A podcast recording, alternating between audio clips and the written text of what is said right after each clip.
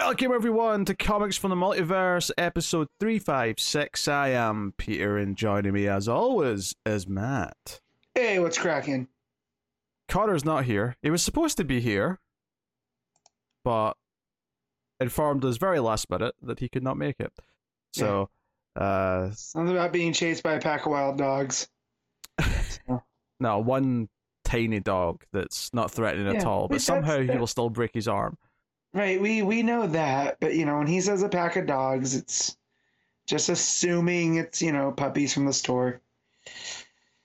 So, yeah, this is the DC Comics podcast. We get together, we talk about the comics we read this week. Coming up on this week's show, we have Green Lantern issue one, we have Superman Lost issue three, Spirit World issue one, Stargirl and the Lost Children issue six, Danger Street issue six, and I've got a Patreon book to talk about, which is Batman and the Outsiders issue three.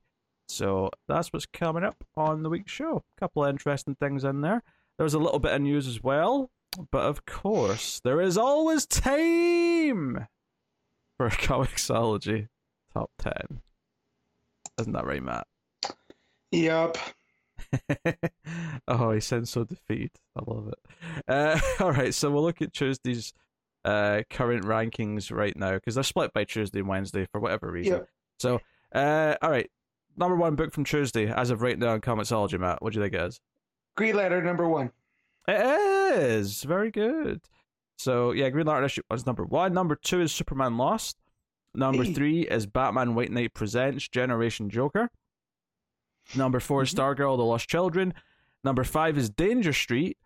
Number six is Wildcats. Number seven Spirit World. Number eight is Batman Incorporated. Number nine is Batman: The Adventures Continues, and number ten is Sandman Universe: Nightmare Country. so uh, that's pretty much all the major single issues uh, Yeah. in that top ten. Uh, pretty much right after that, we were into the trades and collections and stuff. Uh, notably, the newest uh, Tom Taylor Superman trade and the Champion of Shazam uh, collection, Hmm. uh, both out this past week. So, um, yeah, nothing super surprising. Green Lantern's a big enough character to get an issue one, particularly on a week that doesn't have a Batman book. it means that Yeah. it probably is number Well, one. And the fact that it's been a while since there's been a published Green Lantern book. You know, It's not really been that quite, long. been quite a few months since that John book ended. Yeah, months, but not. Yeah. Sometimes we get a new number one for a character that's not been around in years. Mhm. Yeah, no, but Green Lantern's always one of those ones that it just feels like it can carry multiple books. So when there's not one, it's weird. Never fails. Uh, dogs did all right, I guess. Yeah, they're fine. Wife just came back from under the store, so they get excited. Very good, very good. Uh, so, anywho, anywho, uh, Yeah. we'll look at Wednesday's books as well, see how they're doing. hmm So, um, Wednesday's books. What do you think number one is, Matt? I'm looking to see if there's some like uh, new X Men initiative before, because that's my go-to. Which my friend on Free Comic Book Day, who's a massive X Men fan, gave me the Cliff's notes of what's been going on. So now I understand what Sins of Sinister was. Um, did I retain any of it? Not really, because it was a lot at one time. But my guess is going to be X Men Red, number 11, as number one. That is correct. I would argue if you didn't retain any of it, then you don't really understand it. but I understood it in the time, and there's uh apparently there's four different Sinisters, each of a different card suit, and each of them have a a different set of like uh, cloning like uh, philosophies. It's like there's one with you know our Mister Sinister that we're used to has the diamond. There's one with the heart. There's one with the club. There's one with the spade. Um, and now it just seems like it's when they were dropping all the the lantern stuff on us. So uh, it's, just, it's just a lot. But it was interesting in the moment. okay, okay. Uh, but X Men Red number one. Number two is Amazing Spider Man. Uh, 25? 25, yeah. Hmm. Uh, It's like a JRJR cover. it does look like that, doesn't it? Mm-hmm. Um, yeah. How, why is the, the two five so big on the cover of that one? That's weird. Yeah. Uh, number three is X. Oh, sorry. Number three is Wolverine issue thirty-three. Sorry. Uh, number four is Saga issue sixty-four. So Mhm. that's still going strong. Uh, Daredevil eleven is number five. Uh, number six is Nemesis Reloaded, issue five. Man, Mark Uh, Millar just sells, doesn't he? Well, speaking of, number seven, The Ambassadors, issue four, also Mark Millar. So Mhm. that's three non-Marvel books so far out of the, the first seven. Yeah. That's not bad. So uh, the rest are Marvel, admittedly, but still, three's, Yeah. three's pretty good. Uh, number eight is Invincible Iron Man issue six. Number nine is Rogue and Gambit issue three, and number ten is Captain Marvel issue forty nine. Uh, so credit to uh, Kelly Thompson, who's uh, I assume it's getting at least an issue fifty, if if not Mhm. just continuing. But I imagine they're at least giving it an issue fifty to finish up if if it isn't going any further. Yeah.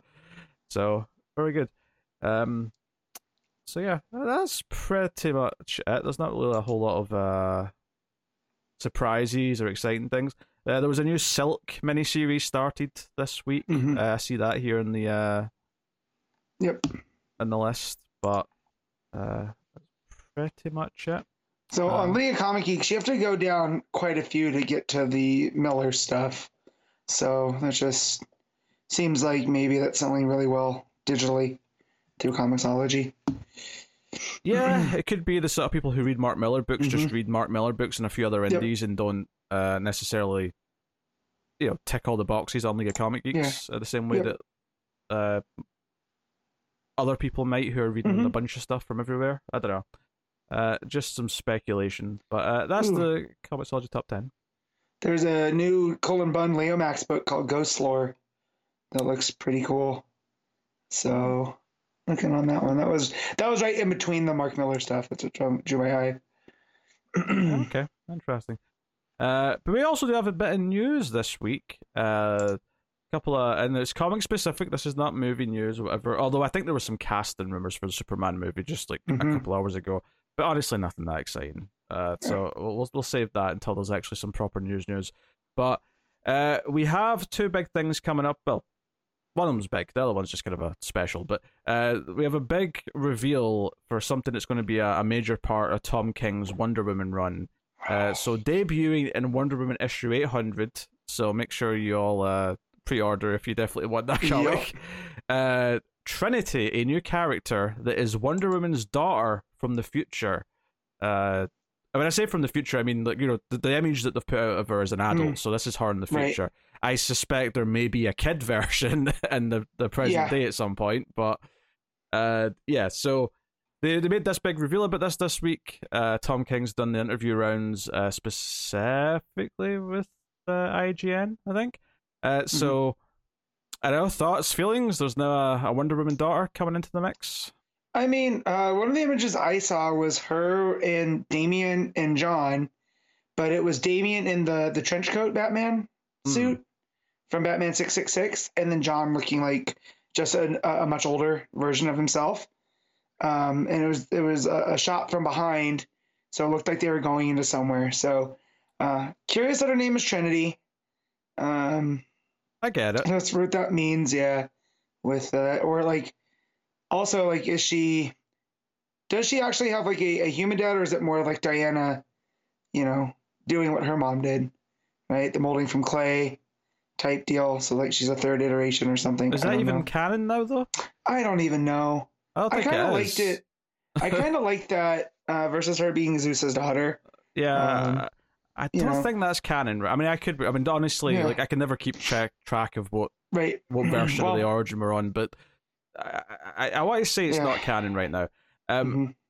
yeah, I mean the name makes enough sense to me. I Mhm. mean, Tom King doing interviews has been kind of saying that he liked the idea of Damian and John having a younger sister they can look after, and Mhm. It kind of mirrors his kids because he has three kids, two of which are Mhm. pretty much the Old. same age, and then one who's like five years younger, and Mhm. that's kind of. I mean, admittedly, she'll be at least 13, 14 years younger than Damian, uh, unless Yeah. there's some timey wimey nonsense to uh, Mhm. get into things. Uh, or she secretly had this kid like years ago, and it just Yeah. now is getting her a Themyscira or something. I don't know, but uh, I will say, like, I, I, I, I sort of like appreciate that there's probably a purpose to this, and I can see some interesting ideas for stories, and there is an interesting concept to having a child of each of the Trinity. And this Mhm. one's literally called Trinity, but you have a you know you have each of them have a kid, and they're kind of this new younger generation. I will say it kind of felt like for a while we were setting up Yara to be the the Wonder Woman of that trio, and I feel like this is just kind of Undercutting. sidelining her. Uh, Mhm. especially since Yara's not really had anything hmm in uh, quite a bit Well, of time now. And and considering that it seems like King and and uh, I'm drawing a blank on her name, the artist, are are so good that created Yara. Um, Catwoman, help me out here. What? What are you talking about? The, so the the the artist that created Yara, right? When Oh yeah, oh Joel. I thought you, I thought you meant Joëlle Jones. Tr- I thought you No. meant Trinity. I'm what are you talking about? It's Daniel Sampere. Yeah, no, no. Yeah, yeah, no, no, no. So um, it seems that they're such close friends too. You know, uh, that seems like an odd thing, but whatever. It could. This also just could be like a one-off type story too, because we know how King does this type of stuff. Um, I don't know. I feel like they're making the big announcement of saying she's debuting in issue 100. At least makes me think she's going to be a prominent character in his Mhm. run.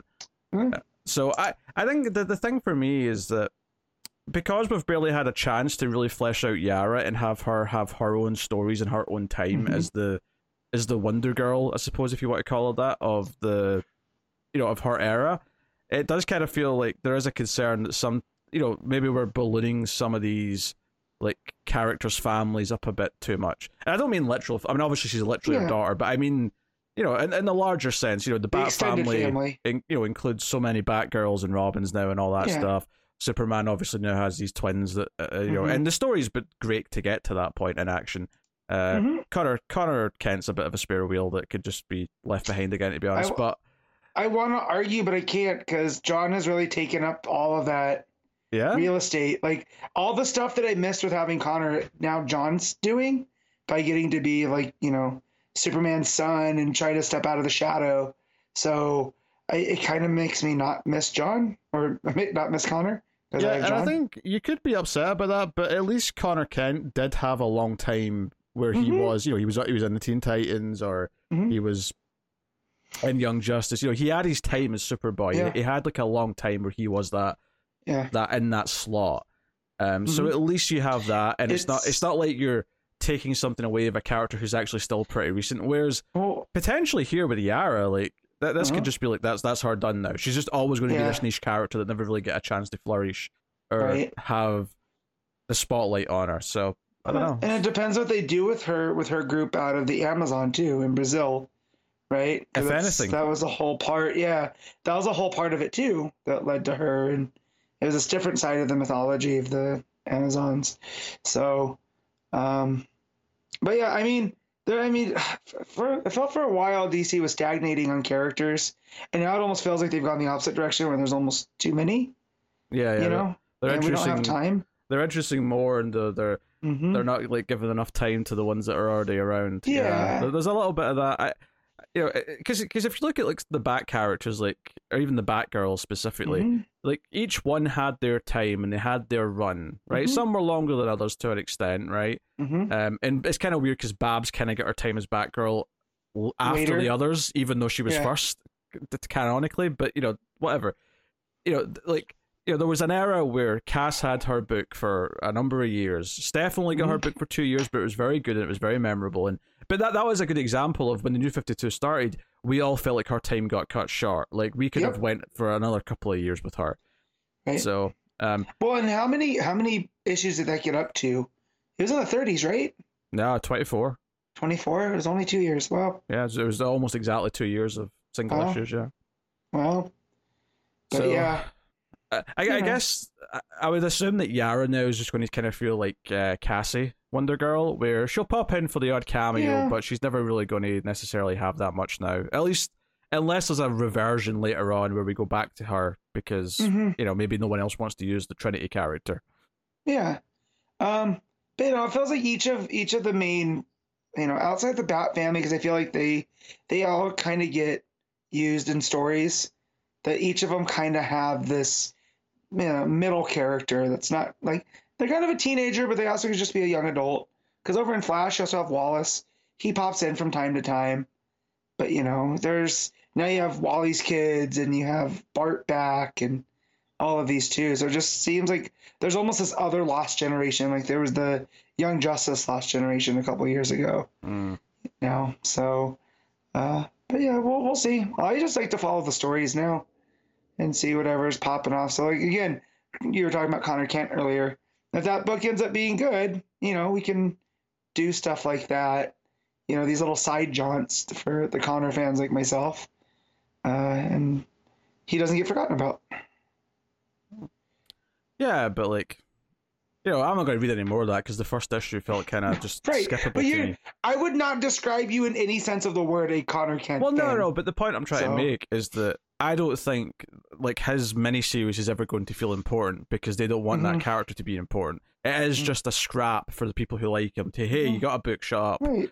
You know, it's never actually going to be like a big grand story that reinvents the character as his next big chapter. You know, Right. and I think that's the the concern is more and more kind of start to feel like they're they're left behind. Mhm. And yeah, I, I have this problem as a so I'm a big fan of the Resident Evil games, and there's like an Mhm. issue that we have now with that franchise where there's people like me who were there from the start and love the original era more than anything. And there's people who came in with Resident Evil 4 when it turned into more of an action series and they loved that era. And then it turned into this first person horror thing with Resident Evil 7. And there's people who sort of came in in that newer era. And it's basically impossible now to make a Resident Evil game that'll satisfy all the fans of it because all the fans have different ideas of what they think it should be. And I feel like there's a similar thing that happens with these characters where when you add new generations of characters, uh, some people are really attached to one Robin or they're really attached to one Mhm. Batgirl or one Wonder Girl or whatever, and they're annoyed when it's not their one that's getting the spotlight. And uh, obviously, there's some flexibility, and you, you have to have a bit Yeah. of a, a reasonable expectation of like growth and things changing. But um, you know, like as a concern, it's something that can pop up. Yeah. But then I also like to look at the silver lining in something like you got stuff like Danger Street, right? That takes these characters, you know, granted it's decades later, that were like featured in one offs. Maybe maybe there's a writer that's not a writer yet that can do something interesting down the line. That's why it's what's great about comic books. Nothing's ever really lost as long as someone remembers it. You know? So um just Uh, gotta keep keep it in the memory. It is worth mentioning though, everything we're talking about here that's a potential concern Mm-hmm. is all just sort of more greater scope DC stuff. Neither one of us at any point in this conversation has said we're worried about the storytelling that might happen because No, we're not. like I'm No. I'm sure well, whatever especially with King, King and Sampere together, like that's a team right there. So I'm kind of willing to follow them on whatever story Yeah, and it this may is not, gonna go. not everything King's ever done has been great. It may end up not being his best work, but he's definitely earned the the benefit to ha- give a try Mm-hmm. and see how it pans out. Yeah, I mean, but if this was the current team on Wonder Woman introducing a daughter character, I, I don't think we'd be Oh, we talking would- about it this much. Yeah, we'd, we'd we'd barely be paying paying attention. yeah. I- So I, I don't know. It would barely make the news probably if it wasn't like a new run with a new team and right. so. So, yeah, but you know, we'll, we'll see. I'm just, I mean, we're going to talk about it later. I'm just happy to have that uh, Green Lantern book back, right? So there's other like more established characters that I'm happy to to get into and read while we're you know doing new things in other sections. but that's just me. Yeah. Uh. So yeah, that is the Trinity news. Wonder Woman's daughter coming in action or action. Wonder Woman eight hundred, and then of course in a Tom King's uh, Wonder Woman run. Uh, they also announced a one shot uh this week, uh coming in. Uh, was it? It's Action Comics presents Doomsday Special Issue One, and this is going to be a story where Supergirl and Martian Manhunter fight Doomsday. So, you know, it's uh, 48 pages, comes from Dan Watters and artist Eddy Barrows, uh, who we mainly know, I think, from the Tynan era of Detective Comics. Uh, Eddy Barrows also did the uh, with Venditti, the Freedom Fighters. Okay, yeah, okay, Yeah, that sounds familiar. So very very good action sequences. So I'm excited to to see Martian Manhunter versus Doomsday in some form. So this is coming in August. Did we already have August solicits? I feel like we did, but maybe not. Maybe it was July. No, I think we did, but sometimes they'll do like a, a little sneaky one at the end of the month that's in the next month's solicits. So I'm wondering if Yeah. that's what they've done Yeah. here. But regardless, uh, yeah. So forty-eight page book. Uh, you know, I'm always down for another Supergirl story. Uh, I like the character quite a bit, Yeah. so sure. I mean, you know, Dan Watters and Eddy Barrows are are strong enough creative names. They're not Yep. off-putting in any way. There's a nice uh, front cover that's doing the rounds of uh, Doomsday sitting on Mhm. what's essentially a throne in a world that Doomsday would be a king. so, Right. uh, take that for what you- he's not wearing a crown or anything, though. Admittedly, No. he's Sitting just, on the throne. just sitting on the throne. But it's a nice, uh, it's a nice cover. Um, so no, um, yeah, not much to, to, to really add. It just uh, there's a bit of the description here. In the wake of Dark Crisis and Lazarus Planet, King Doomsday now sits on a throne of skulls across a river of blood, holding court over the demons that swarm the depths of hell, and he may have just found a way back to the land of the living. It's now up to Supergirl and Martian Manhunter to drive the beast back and see that he never again returns to our earthly plane, even if they must die to do it. Plus, the return of Bloodwind and the debut of the Doomhounds and a clue to the next big Superman event. So it's going to tease another Superman story coming up. But Yeah. Cool. Huh. Uh, weird that the Doomsday is sitting in hell. Like, because considering he's so science based, you know, it- it's weird that, that that's a direction. I'm not surprised at Dan Watters, right? Yeah. But, you know, yeah, and it is, it is the very end of it. It's August 29, so I wonder if they're Mhm. sneaking this in the September solicits. and the next ones, yeah. Yeah. So that's cool. And that sounds like it might be a week five as well, so it's probably a good week for it as well. Mhm. So, okay. Well, there you go. That's uh, Action Comics Prese- Presents Doomsday Special, issue one. So on sale in August. Mhm. So that was the news this week. Do you know, I have to give DC some credit here. They've been very good this month of sprinkling out the news, a couple of things each week, so that we've had Mhm. something to talk about. Because normally you get a couple things a week before solicits, then solicits, and then it's two weeks of absolutely nothing. So Right. I feel like they've done a good job this month of giving us a little thing, just a little thing here or there to. Yeah. Been pretty consistent. Yeah, it's Yeah. nice. That's all I'm saying. It's just a bit, a Yeah. nice. So, uh, very good. So, all right. Uh, throw, Um, throw an edit. I gotta go check. I gotta go check my dog real quick. She's making some noise, so I gotta make sure everything's okay. Okay. So let me let me go check. Anything exciting happened to you this week, Matt? Um, besides almost having a heart attack watching hockey, um, no, was I supposed to? Was, did something happen I forget about? Or No, no? I, I was just, I was just asking. okay, I, I don't know if you were just digging. No, I did see Guardians three on Sunday. Uh, ugly cried about three times, but you know, other than that, enjoyed it. Okay. Okay. Yeah. Uh, Did, you, did you see it yet? nah. Ah, wow, wow. Why? Why are you surprised? Uh, because Guardians, as far as Marvel goes, I was pretty sure you're pretty high on on Guardians. So I am higher than the rest of Marvel, but I mean, yeah, I haven't seen a Marvel movie in the theaters since Spider-Man: No Way Home. oh wow. Oh, we have a, say. a puppy appearance because this is my life now. The shambles is this. Then we got Yeah. rogue dogs interfering the show. Yeah, yeah, that's what happens.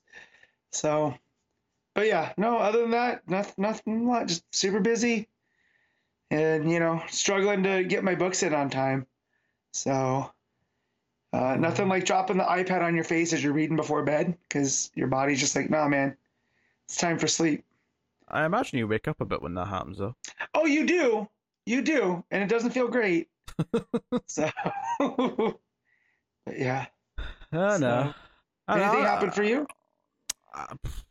Not really. I got I got really uh t- I had to help move a couch this week, so I felt miserable Oh. doing that. Um I'm older, Yeah, turned 34 today. yeah, So, yeah. you know, Entering your mid thirties. the aches and pains hit almost at midnight instantly. like like you're a gremlin of age. I was like, oh no, my knee! What's wrong with my knee? Yeah. yeah. I sneezed the other day and hurt my neck. So that, that was fun.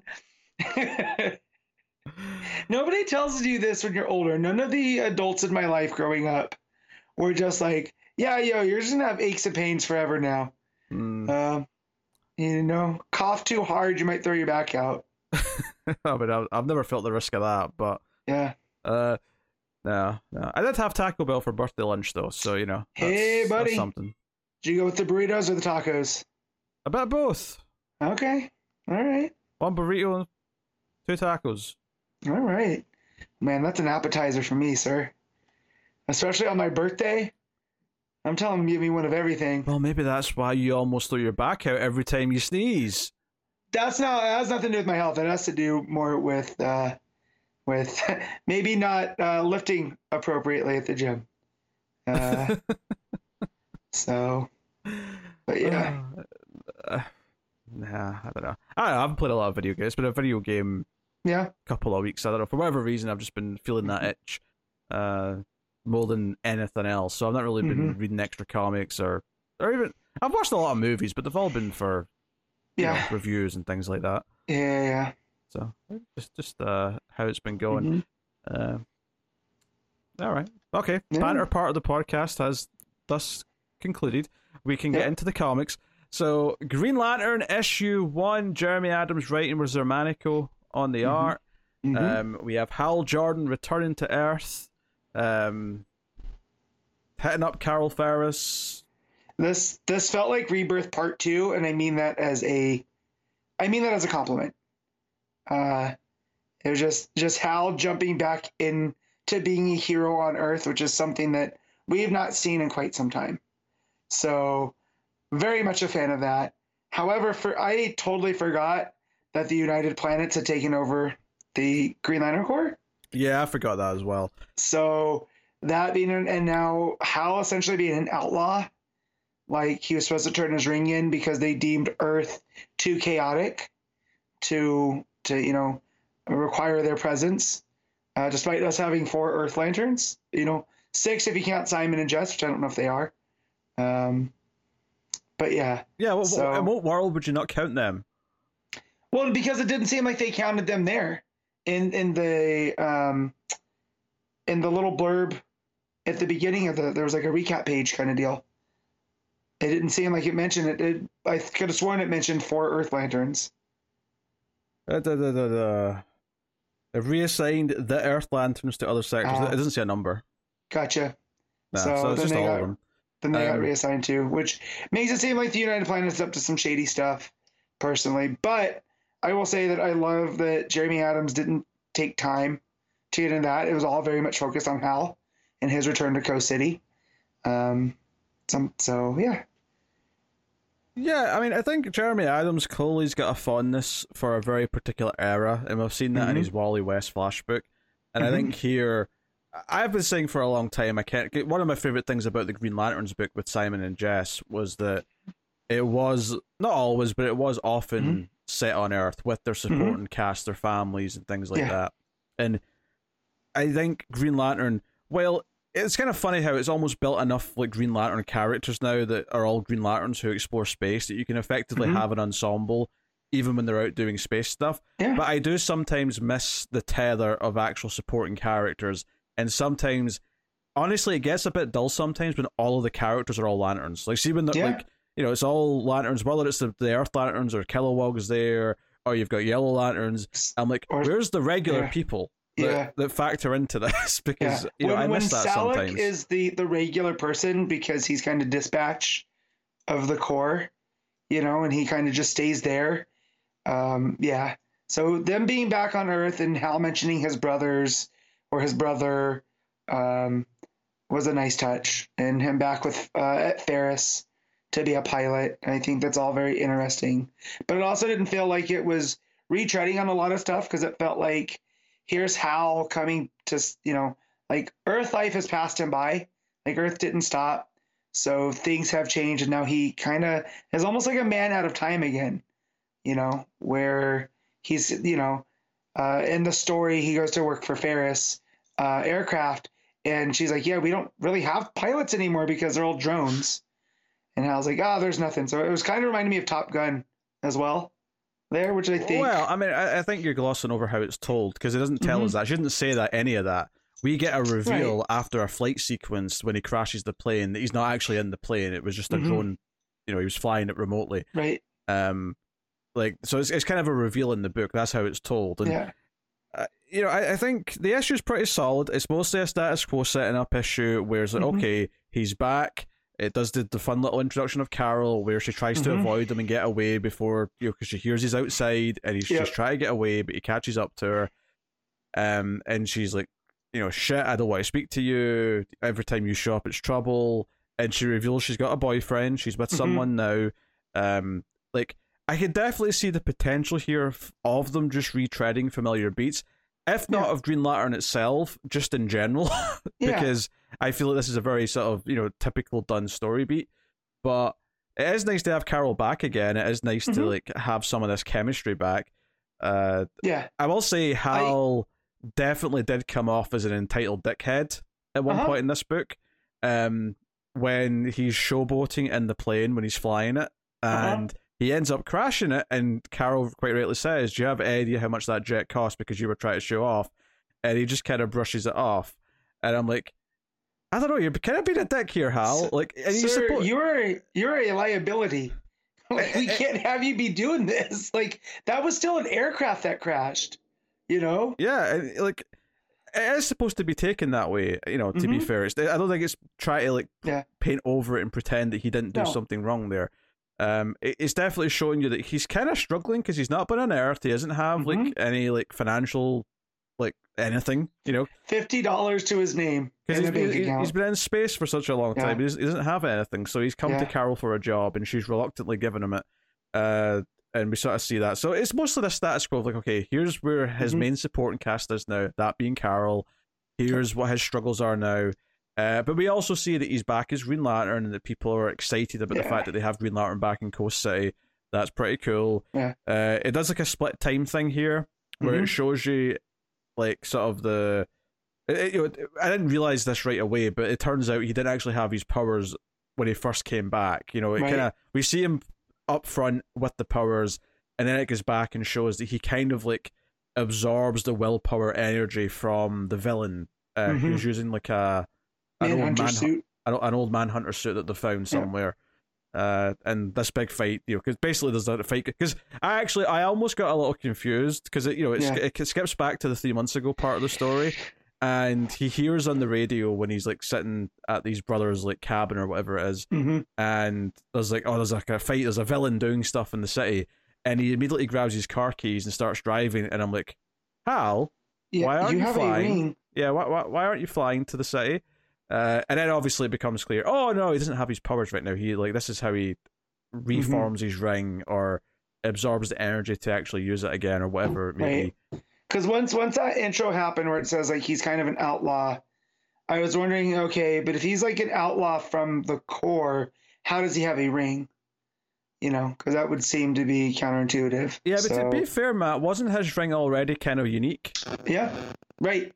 So, because judging, I mean, if if it's the same one, if I remember from Hal and Pals, he forged it from his own will. So, like his his ring really isn't, you know, Owen uh, issue. It was it was his own. Um, so, but like, yeah, he doesn't have a battery or anything. So he does charge it off of the Manhunter energy. So, um, yeah, yeah, you should know this better than I do because you Mhm. actually read that shit. right. But it's been it's been a minute though. yeah, so Hal doesn't have a like a, an issued ring. You know, he doesn't have. I mean, the Guardian. I mean, that's the the the the the, Mhm. the text at the start explains that the Guardians aren't around anymore. So United Right. Planets are actually in charge of the Green Lanterns right now. Uh, Mhm. And they've sent all the Earth Lanterns elsewhere. They deem Sector 2814 to be too volatile, so they've just kind of have abandoned it. Which, yeah, it might be Mhm. leading to a bigger story down the line, potentially, and whatever Yeah. their motive is for that. So it's left Hal kind of on his own as the only Green Lantern on Earth. And that's kind of where we are. So it, it definitely feels like it's harkening back to like a sort of you know, you say rebirth, but I'm even like, I'm not saying it feels like a Silver Age story, but it feels like it's taking it back to the basics of when it was a Silver Age and he was just a test pilot. And before yeah, Yeah. before there was this whole Green Lantern Corps, like we knew there was there was a space force because of Abin Sur, right?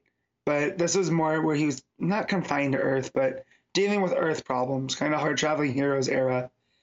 Uh, so, but that's to me that's exciting because to see him, uh, you know, interact with the people of Coast City, like the opening sequence is him, you know, these people trapped in a mine, and then slowly as they're talking about how they're trapped, this green light washes over them to have like this really awesome reveal that Hal's getting them out.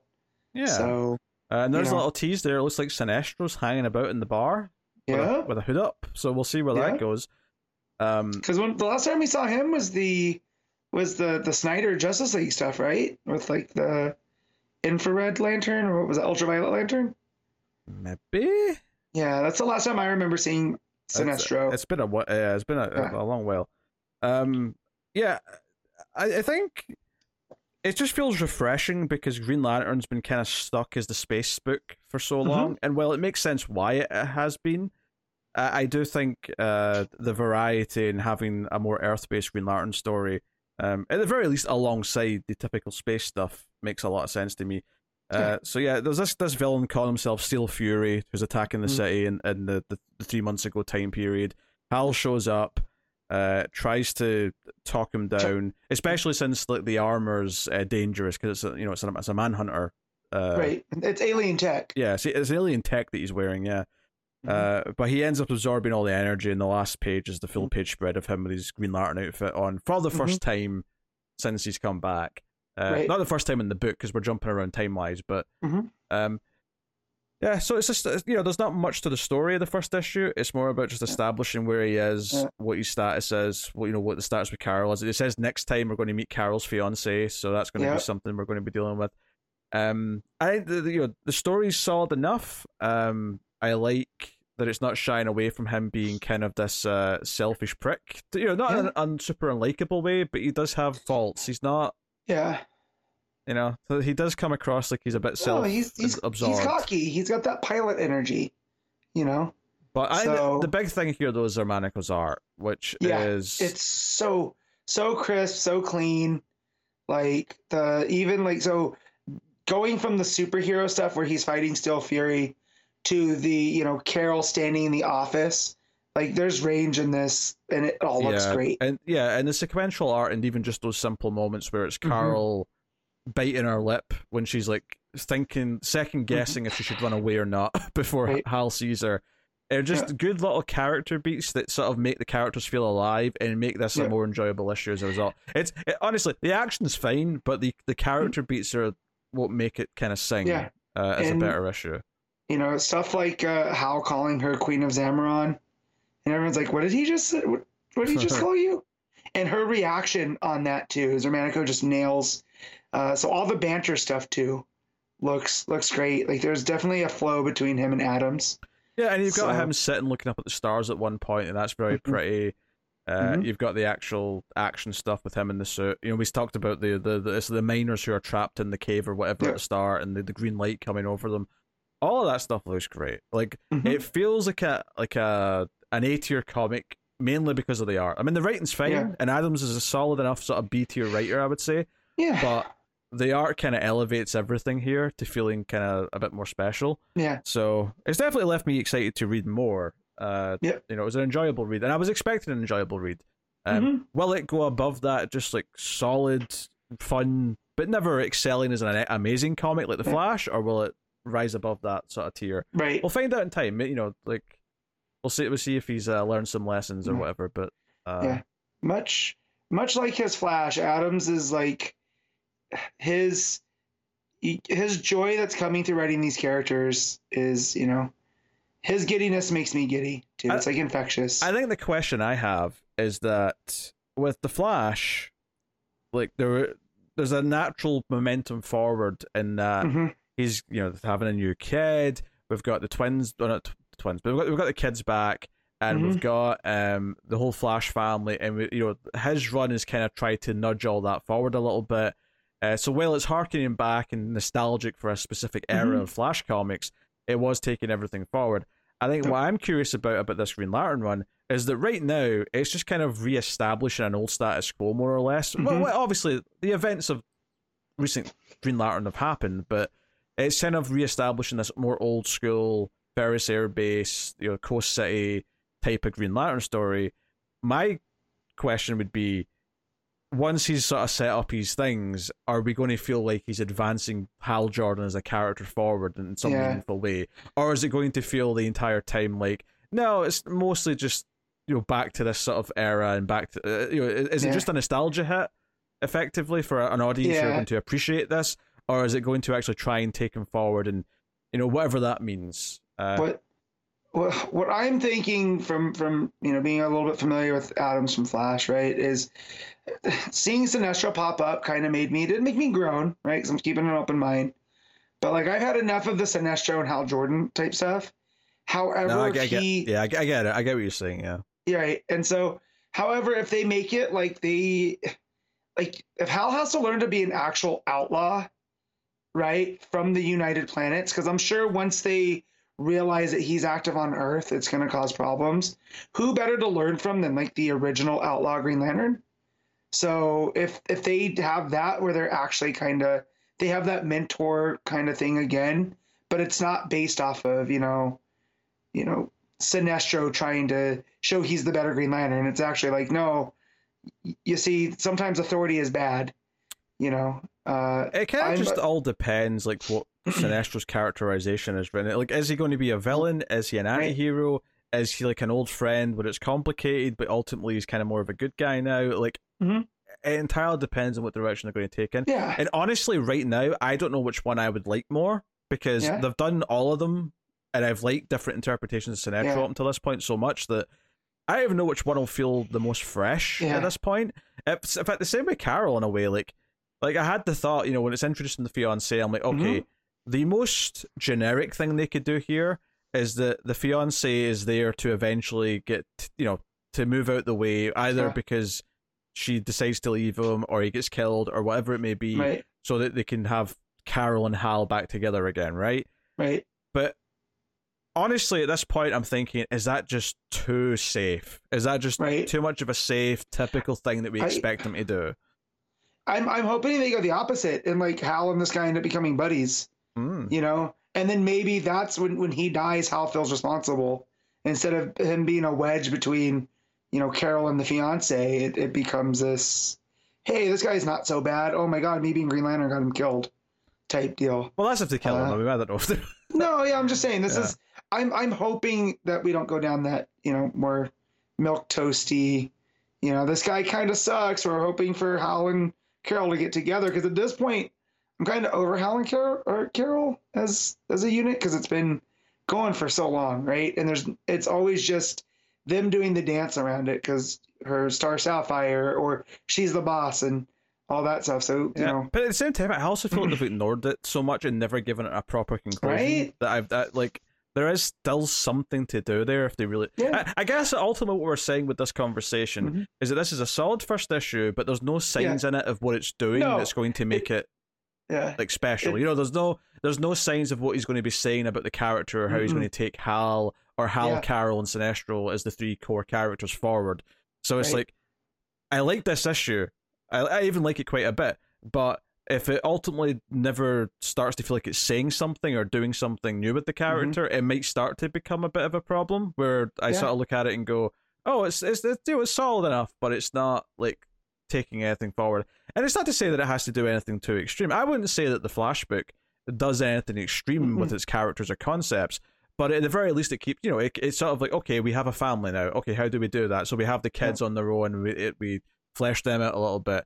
We have okay, what's it like to be you know be a father to these kids? What's it like for these kids to make friends who may also have powers? And you know, yeah. just taking the natural steps forward. I just wonder, are we going to feel like we're doing the same with Hal here? Because obviously, the difference between this and Flash is that inherently this has to kind of reset Hal first and reset the status quo. hmm I suppose to an extent, so did Flash, but Flash did it in a way where it was like we have to untangle all the weird continuity bollocks that's gone into it. Whereas here, it's more just okay. Hal's been off doing space shit for literally like Yeah. a decade at this point in real life, so now we have to like Yeah. reset what his like Earthbound story is going to be. Right, which Uh, is something that I've wanted for a minute is the So the I, superhero yeah. Green Lantern. Yeah, so um But also, I just hope it gets to that level that Flash was at, where like, yeah, it might not be amazing, but on a week that it comes out, I get excited that I get to read Flash, and I hope that Green Lantern's that one too, where I'm just like, oh yeah, Green Lantern's out this week. Well, I mean, I,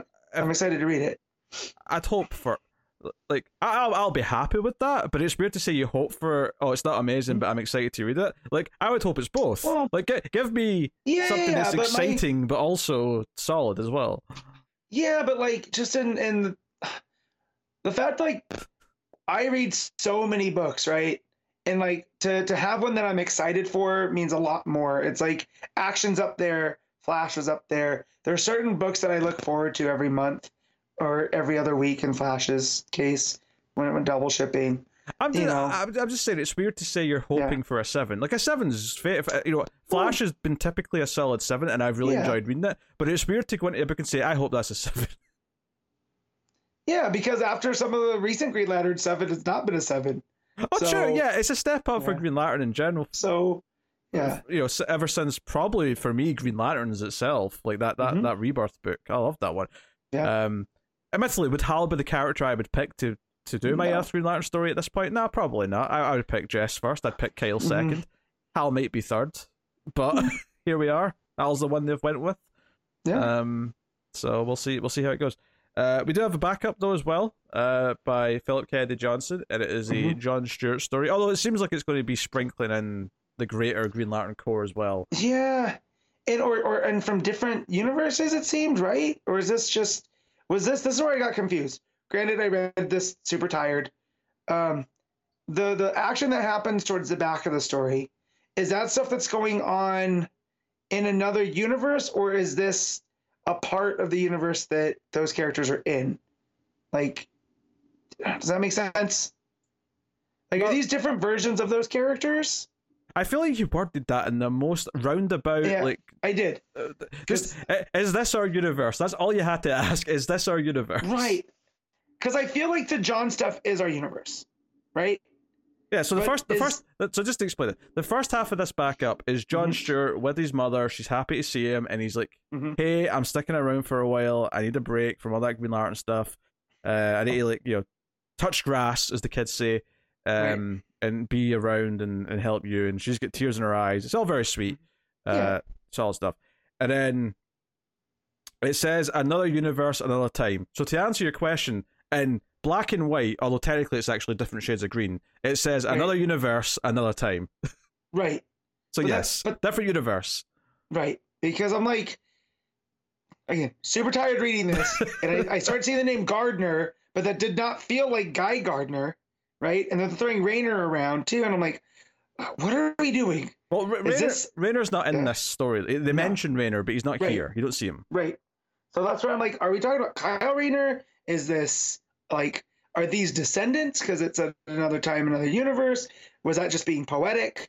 You know, that this is what led to John coming back to Earth and needing to touch grass. I You know, honestly, I think you're way overthinking this. They're just setting up something that John's going to get involved in. That's it. okay, It's that simple, perfect, right? perfect. right. I like that the story was short. I'll say that much. Right? It just establishes that Guy and this young Green Lantern are in some kind of war, and then Mhm. it seems like the young Green Lantern turns out to be a villain or is puppeteered by the actual Right. villain. Uh, maybe puppeteered is- what I'm expecting here, but yeah, it's Yeah. um, uh, what's her name here? Uh, the the Revenant Queen is controlling hmm different Green Lanterns, and they're all purple now because she's controlling Right. them. Uh, so it's called Rise of the Revenant Queen Part One. Uh, yeah. So Very, very cool, scary looking creatures. I'll say that much with the Revenant stuff. yeah, I mean the good thing Yeah. about Green Lantern is, is that you have so many Green Lantern characters now that it is easy to do a backup if you want to do a Mhm. good backup. And obviously Philip Kennedy Johnson's a great writer, so Yeah. it seems like a good choice to to do something. Uh, Mhm. There'll always be part of me that just kind of wishes it was a regular twenty-page comic that was structured that, that way because I don't like Yeah. that backups are only you know eight or ten pages, but Yeah, you know that's whatever. I get So. you. Um, and art's pretty solid as well. Mhm. Uh, in the backup, you know, the, Yeah. it's uh, you know, the artist here is Montos, who I'm not super familiar Mm-hmm. with, but Yeah. uh, it wasn't like you know, I think after Xermanico, I was expecting to hit the backup and go ee, and honestly, Yeah. not as much of a drop off as uh you know I don't like it as much as Xermanico art, but it, it Mm-mm. you know it it pulls its weight. You know, Yeah, it, the art. Yeah, the art looked great. That was the the part of the story that stuck out the most to me. And I say that as a as a Philip Kennedy Johnson fan.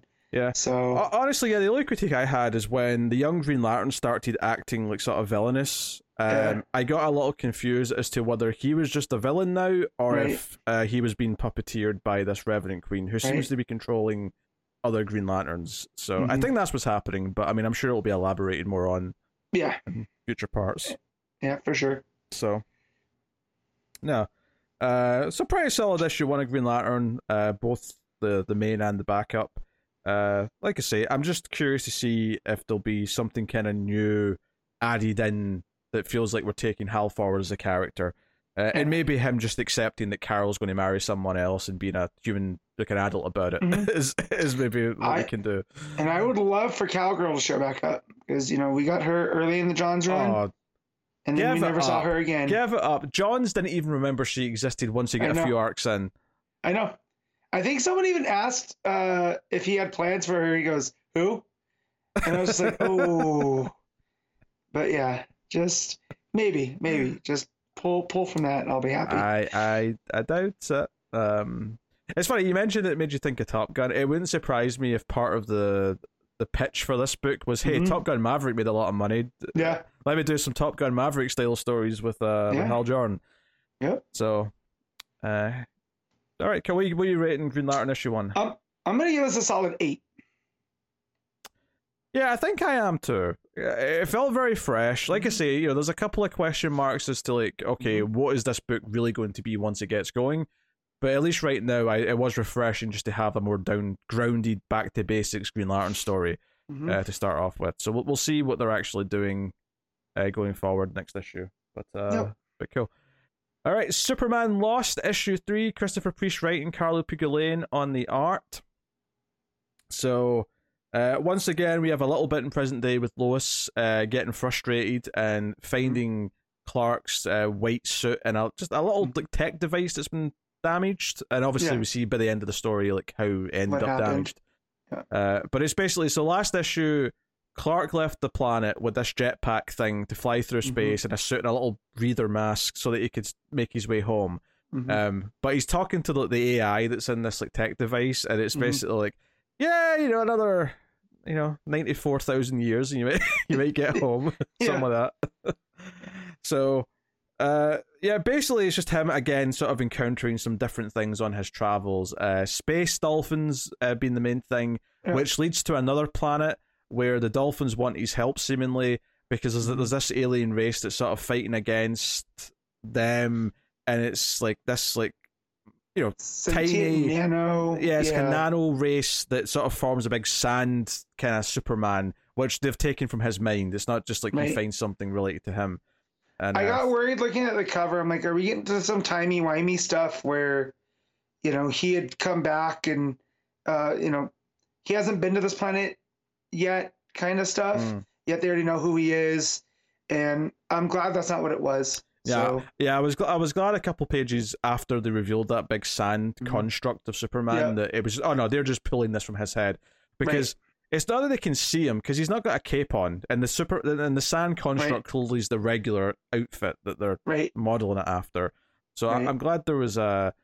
So it's funny. The space dolphin showed up, and then like Superman starts talking about how, oh yeah, Lobo told me about these Yep. like years ago. And I was like, oh, this is actually something from continuity. Very good. Very I- good. yeah, I saw the space dolphins. I was like, oh man, is Lobo gonna pop up? Is Lobo our savior here that's gonna help Superman get back? And I did like that by the end. The the question is, uh, you know, because Superman's like, oh, I'll just follow them home. Like the space dolphins have been to Earth before, and I believe it's the AI that tells him, "Is like, how do you know these are the same ones? Yeah, he uh, he, yeah, he basically rides them like in Finding Nemo when they're going with the Yeah. turtles. That's effectively what he's doing to The sort of speed up his journey. Yeah. Uh, so, Um, but And that's why they end up going to that planet, right? Because they feed on that nano race. So they see these dolphins as predators and they think that Superman's with them. So um, that they, they form the big, you know, try to try to steer him off, but he's able to do the Superman thing and, and reason with them. So uh, my, my main thing with this book still is that priest style of, I think he read a quantum physics book and now he's trying to you know drop terms and and philosophies down in here, and it sometimes gets a little bit clunky to read. But when Superman's doing like the heroic stuff, I think the book flows really, really well. And what I mean by heroic stuff, I mean when he's acting like Superman, like talking to these nano, uh, this nano race, and, and reasoning with them, and letting you know cooler heads prevail, uh, or arguing with the AI and kind of having these philosophical discussions there. I think it works. But once we start getting into the sciency things of it, it for me becomes kind of a, a, a slog to read. Yeah, I mean, I I think the book looks great. I think Pagulayan's art Mm-hmm. uh, is really solid. Um, I think, uh, you know, the Sand Control looks great. I think Lois looks great in the the present day stuff And the start. Yeah, the beginning stuff is Yeah. really strong. I like I like the dark lines on her too. Yeah, You know, Uh, with- playing with the shadows. and you've all got that. all of that stuff with him sort of like swimming with the dolphins effectively Mhm. in space, which you know is very you know it, st- it sticks out. It is a really strong Yeah. image. Uh, now the line work is consistently really good in it. Mhm. Um, I think the story for me, I, I'm enjoying those present day bits because they feel like they add a lot of weight to like the impact of him being gone so long. And it's like, okay, he's been gone 20 years, and we see Mhm. in this story here that that, you know he's worried he might never make it back, and the fact that he's made it back to Earth in a timey wimey way, where for them it's only been like a week or whatever, is probably like a blessing because he's probably out there thinking, "Oh, when I get back, Lois might be in her eighties or something like that. Like, I, you know, Right. I, I might like have lost my life with everyone I know, Mhm. kind of thing." And obviously, that turns out not to be the case for everyone else. They're surprised when he's like, "I've been gone twenty years," by his Yeah. perspective. But I, I think the actual adventure stuff in the the the bulk of the story so far is feeling a little bit like I don't know, like maybe it'll all come together at the end and thematically I'll see the through line of it all. But you know, right now it's like last issue it was that planet with the you know the, was Victor. He called Vic- Kansas. yeah Victor the and the, the Kansas stuff. And in Mhm. this issue you get the dolphins and the sand construct nano uh, race and whatever. Yeah. It, it is kind of feeling like different random concepts, and I'm like, is this just going to be like nine issues of that and then the conclusion? yeah. you know that, that that's kind of the the way like it's enjoyable enough but it doesn't quite have the Mhm. weight to it that the present Yeah. day stuff is like setting it up to be like you know when you have that Yeah. quiet moment at the start where Lois is looking at this white suit and like almost breaking down in tears because like Mm. what happened to him for those 20 years when I when I Yeah. go to read the the rest of the story in my head I feel like oh the way this has been set up it feels like he's just back from Vietnam and we're going to see the horrors that he's went through Yeah. but then it's like just typical space shit. yeah. stopping stopping by and and helping people. Well, and, you know. I say I say typical space, typical Yeah. comic book fantasy space stuff is maybe a better way of putting it. Yeah. But I, I I feel like this is the sort of thing we see Superman do in space whenever he goes into space, Mm-hmm. rather than feeling like it's an actual gauntlet to like get back Right. to Earth kind of thing. I mean, uh, outside of that, the time aspect, right? Because it didn't take him like eight months. It was eight months from when he left that Kansas to where he finds the space dolphins. Yeah, he's literally just flying through space for eight months, and Right. You know, so like there's a a, a, a time element there too where I, I could feel like Priest will lean on that is the reason why Superman has this PTSD and stuff, just because him him experience time in, this way, I'm sure is enough to break anyone's brain. So, but yeah, so far the, the trials haven't been like I would say big enough. I, I think that's my my thing is that I'm way more interested in him with PTSD now yeah, than I am with the actual journey that he went on. that's such a dark sentence. I know. but uh, honestly, it's more interesting though, because like Superman Yeah. dealing with an actual, like Right.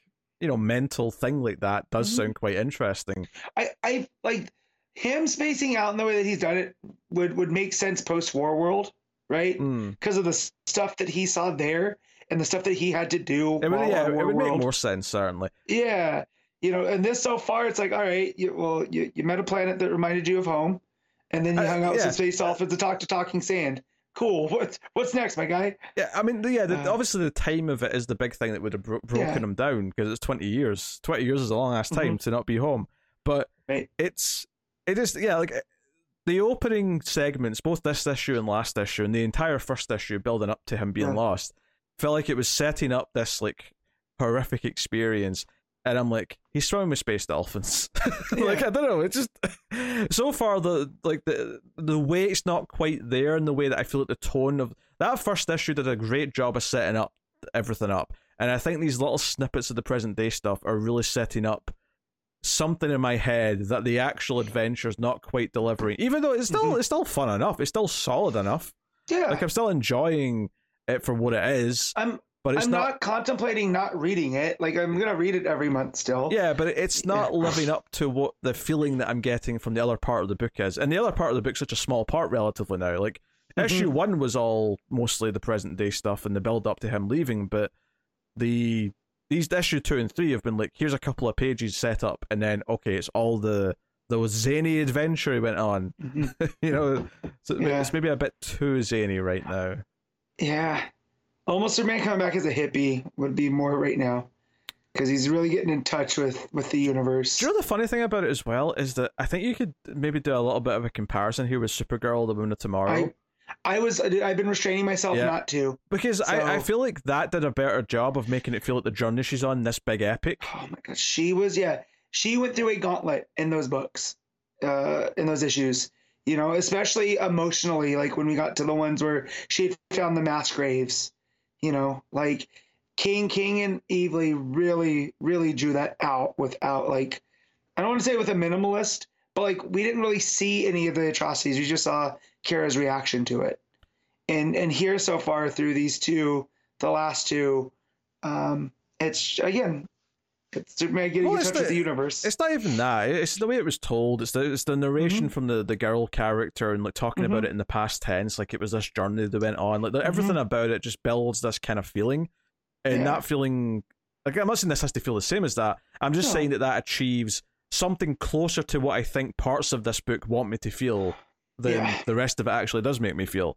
Yeah. Um. So yeah, the end of the issue is the Dolphins run off without Superman, and they take his jetpack thing with them, and he's left with literally just the, the little AI device in his Mm-hmm. hand, and he crushes it out of anger, and then he's just like floating in space like the Star Child at the end 2001, being like, "Okay, Mhm. I guess I'm dead now."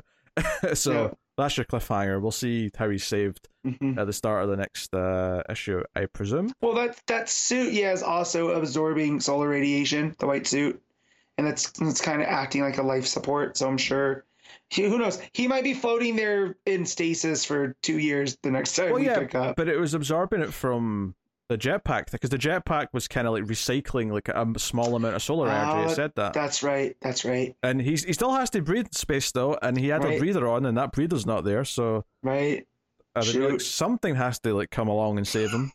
right. Another ship full of aliens that drop him off on a planet. Uh, Yeah, I think that's the other thing is that I'm worried it's going to feel formulaic after a few more issues where like, Yeah. okay, this issue he runs into this other alien race, and Mhm. you know, sort of th- I don't know.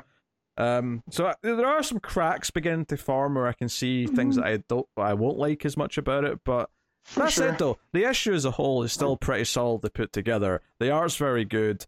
Um, I think the the big moment with the the the nano species are, are, are really well done. Mhm. Like you know, there's still a lot to like here as far as the actual Yeah. like the the artistry that goes into it. So you know, uh, not a bad comment by any means, but definitely like it's aiming for something, and I I just feel like it's just slightly missing it here now, three issues in, Yeah, which is a shame, but yeah, not sure. bad. So uh, we we giving Superman Lost. I'm gonna give this a seven. Yeah, I think a seven out of ten is fair. Mm. I'll, I'll agree with that. Uh, all right. So next up, we got Spirit World issue one. Alyssa Mhm. Wong writing with Haining on the art. So this is the first of this uh, new line of minis that we're getting um, as part of Asian Heritage Month. If, Right. is that what it's called? I, I just know that the, the kids at my, my school call it AAPI month. So, Okay. you know, uh, Asian Asian American Pacific Islander, I believe, is the. Oh, is that, okay, that's what the rest of it is. Yeah. So- Um, so yeah, so we obviously all these stories were teased uh, in the various Lazarus Planet books that were coming out a few Mhm. months ago. Um, which actually, you know, I I- I think if I have a, a sort of objective critique, I do Mhm. think it's a bit unfortunate that what happened in the tease for this, where that had Batgirl, uh, Cassandra Cain specifically, It was essentially issue one, right? yeah, Like- that's my problem. Yeah. Uh, is that what happened in that was actually so important to this that you know it, there's ac- this Yeah. is an issue one and there's an editor's note saying, "Hey, back in this one shot, Yeah. this thing happened." I'm like, no, If you're going to do like a little teaser and like an anthology book to set this up, it should just be like a taste of the character, eh, but don't do any Yep. important plot beats yet. So I do think that's a problem. I I, I think that is actively a bad choice for an issue one. Yep. I, I agree. I So- agree. How that however that said, I, I really enjoyed this issue one, right? Because there's a lot going on, uh, but in a good way. Uh, a lot of fun mythological stuff and uh, how it, it's just it's. Uh, I'm trying to put this as respectively as possible. The way that other cultures see death and the afterlife versus the way that we've gotten it in so much media. I'm glad that in like comics here we can see this different version, right, of what the spirit world is, and that um, what was who's the writer on this one again? I don't want to get her name wrong. Uh, Alyssa Wong. Alyssa Wong. What Wong does here, you know, uh, through through dialogue and stuff, is ex, you know explain this spirit world and the offerings and and I didn't ever feel like this was just like exposition. I felt like it was part of the story. So uh, yeah, Yeah, um, I'm a bit more mixed on it, uh, but it, like Mhm. I, I had that one objective complaint. I wanted to get that out of the way first because Yes. I think that's just a valid complaint uh, from a writing standpoint. But uh, I think anything else I have a problem with here is really just a taste thing. I, I don't think there's a. I think it's a pretty Mhm. solid, well put together issue. Um, I think it sets up some of its rules. Um, I think there's a really good bit in the issue where we're in the spirit world, and there's two women just talking about stuff, and they're sort of bitching about someone else, and they talk Yeah. about how uh, she's just mad because no one's burned anything in her honor Mhm. recently, right? And that's like one of the rules of the spirit world is that when someone in Mhm. the real world burns something as a tribute, you get something from it. You get the the thing yeah, it, it appears it Yeah. appears in the spirit world. And But- that's how they get things. But the, the rest of that scene, though, when they smell Cassandra Cain, these two women turn into like spirit monsters because they, Yeah, because they want to feed on the living person who's who's Yeah. in the spirit world. So there's bits like that that are fun, and maybe the reason why I like that the most is where it kind of turns into slightly horror, and Yeah. I, I tend to like stuff like this when it is more horror focused Mm-hmm. than mysterious. Um, the actual sort of more fantastical elements of it, and you know, uh, is it Xanthe is the name of the Xanthe. the yeah, main character? is their name. um like they and Constantine who, by- who by the way like I think the art's pretty solid but I will say I didn't realize that was Constantine the first couple of panels until they said Me. Constantine And you, you said about story stuff is taste. I think the art as well because it's very manga esque, Hmm. and I'm not a big fan of manga style art. Like if you are great, like there's nothing technically wrong with it. It's just a taste thing. And uh, yeah, I had a double take if that was Constantine. Had they not said it was Constantine, if they just called him John, I'd have been like, oh, this is a new character. it's more obvious as it goes on and you see him in different situations but that 1st Mhm. page when he's just sitting at the table and there's like a cat on his head it's like Yeah. it's not that easy to tell Yeah, But uh, yeah, it's, it's a sort of thing where I just and I kind of you know I kind of obviously knew this going in because uh, Mhm. dealing with the spirit world and stuff, I knew it might not be quite for me because it's a bit too fantasy based. You know, like Mhm.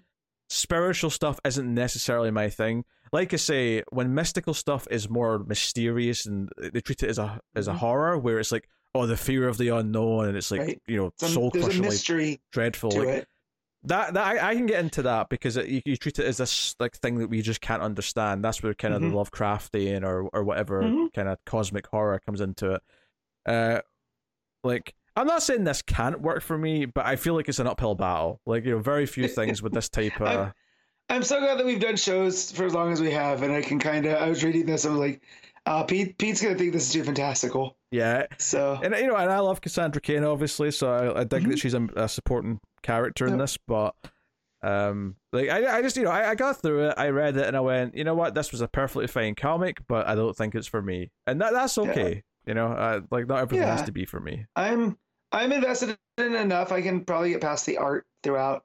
Uh, but just you know, I, I need a little bit more from Xanthe as a character because I'm kind of confused on where they're actually from because um, what was her name? Popo, the the grandmother character, talking about how she picks up strays. Well, uh, Uh, there's some important details here you glossed over that we should probably Uh-huh. explain. So this grandmother character Popo Mhm. is in the spirit world, and she Mhm. looked after Xanthe when Xanthe ended up in the spirit world. Now Xanthe, of Mhm. course, is back in the real world because Lazarus Right, Planet opened but- up things and whatnot. right. But so so this this grandmother character ends up with Cassandra Cain and is looking after her, gives her some magic tea that'll basically Yeah. hide her living And- scent. And the other character that that's with uh, Popo and which is still a funny name to say, and Cassandra, uh, what's his name? oh, you're asking Ben- now. Is, is it Benton? I feel like it's Benton or something along those. Uh, Bowen. Bowen. There you go. Uh, Bowen. Um, it, it feels like these are, are living people that have gotten stuck now in the spirit world, and that's with with Xanthe. Um, I'm not sure because reading the Lazarus Planet stuff, I thought they had, you know, this was just like their thing. They dealt with the the creatures crossing over, you know. Yeah, uh, Um, you know, the end of the issue, like the big cliffhanger, is that because because the, the plot of the issue is that Xanthe and Constantine are trying to find a way to open the portal to the spirit world to get a- Cassandra back, right? Right. Um, and that's why her going there as uh, you know, in the the, the setup like mini story. Right. As a big plot point, feels weird. To, to you know, It it, it felt really there. weird here. Where it's like, "Hey, Cassandra's in the spirit world. This happened," and like, asterisks. Check out the Lazarus. Like, I don't know. That Right. feels like too big of a detail to not having your issue one. But Mhm. um, so that's what the, the plot is, and they're sort of working on doing that and looking for magicians to help and whatever. Um, Yeah. And they, Constantine goes to calling a favor to a necromancer. yeah, and they end up having a fight with the spirits, and there's a bit Which- of lore dropped here about what these spirits are. These uh, yeah. uh I can't Well, remember they- the name. They call them a collective, which seems like it's a just like a a melding of different kinds of spirit world creatures on the outside. Oh yeah, but earlier on they were talking about Mm. uh, how the spirits were showing up as uh, yeah. Ah. Jiangshi or something like that. Jiangshi, yeah. yeah. I kept I almost said Xanshi three times, which is the you know the planet that John Stewart's Yeah. famous for murdering. So yeah, but that's that's what the plot all is. But whilst they're doing this, and after they've had their fight and whatnot, Mhm. um, the the cliffhanger at the end is that a woman shows up and uh talks to to Xanthe, and Xanthe's like, "Mum?" question Right. mark, and that's the so clearly I think issue two, I presume, because it's going to be this this this conversation between Xanthe and their mother right. will probably enlighten a lot of what the backstory is and how they ended up going to spirit world, how they became disconnected with their mother, Mhm. and so on. Because this issue doesn't really solidify a lot of it. It just kind of hints at a couple things. Yeah. Yeah. Well, and I, I really like that scene too when Xanthe and Constantine go to that necromancer Hmm. and they get in there and it's like this it looks like a, like a hunting parlor with all of these taxidermied animals. And then this two-headed goat because they realize like oh these are creatures that are from the other side as well. And john has a comment that this necromancer is like yeah it's not just fine conjuring life? He wants to create it from scratch which i think that'll pop up as well. Um, but then one of the that double goat head starts like screaming and they get around and there's a collective there. And i thought that scene was very well very well paced and handled Yeah. and it was a bit creepy so i, I really like those aspects of it as well uh, in addition to the more mythological side of things so i'm, I'm gonna stick around for at least the next issue um, Yeah, plus think, you know any character that wields a gigantic sword like that's cool by me I think one of the other things is like a pacing thing for me. And Mhm. not that there's bad pacing in this issue, but Yeah. when I talk about how it can appeal to me, some of this, because, you know, them going to Mhm. this mansion where the necromancer is, Mhm. And let the the animals on the wall start coming to life and attacking them. And it is a very horror themed Mhm. scene. But I wasn't that into it because it all happened so Mhm. quickly that I didn't think there were like I think for me to like that, I need cr- some creepy scenes of them going through the building and starting to Right. notice little signs. I, it needs to be a bit more grounded in Mhm. how it builds up to things. Whereas this is a more fantasy based book in the sense that Right. it just just keeps like hitting, it keeps going to ten immediately. And right I, I think one of the interesting things is that this this sort of like horror fantasy stuff that I do kind of like tends to be TV or low budget movies, and I think the reason is is that because you can't just do what you want because you have to have a budget, it forces them to be more grounded, and I, I tend to Right. prefer that. I think uh, between the two, but i mean no that that makes sense it's mostly a taste thing. though. Like I say, like this this book yeah, is it- perfectly fine. I do have that one critique about a major plot point not being an issue Yeah. one, but other than that, Right. it's it's Yeah. perfectly solid. Yeah, Uh, I, I I mostly enjoyed this. So just again, the art is my taste thing. That you know, uh, but other than that, yeah, um, it, it, I'm glad this book can exist, and I'm glad that Cassandra Cain's involved too, because that it's nice to have a, you know, because I'm not a Constantine fan, so to have a familiar character pop up amongst these new ones, Yeah. that's always a nice touch. Uh, uh, yeah, and I'm I'm glad they are trying books like this for sure. Mhm. Uh, and I'm looking forward to the other ones and seeing, you know, there's there's Mhm. four. I I assume I'm going to like at least one of them, if not a Yeah. couple. So, um, uh, what are you rating Spirit World issue one? I mean, this is seven point five. Yeah, I'll still go with a, a seven, even though I don't really think it's for me. I can't really discount it too much, but I just know I don't really feel that impassioned Mhm. to read more of it. So, uh, but that's Spirit World issue one. Stargirl and the Lost Children issue six. Geoff Johns writing, Ted, uh, Todd Nauck on the art. So, yeah, this is the this is the ending. Uh, do you know what? They do something really obvious here that we really Mhm. should have seen coming, but for some reason I never considered it, which was which is just the simple idea that Stargirl like opens this by saying, "Oh, when I was on the JSA," and it shows you like them in the ship from that early Geoff Johns, Mm, you know, JSA yeah. story, and it's like, "Hourman's my friend, and I'm going to help him because something's not right with him." I just, Right. I never expected them to pull on those strings of like, "Hey, she was on a team with him," and maybe it's just because I didn't realize that this Stargirl had I- that in her backstory.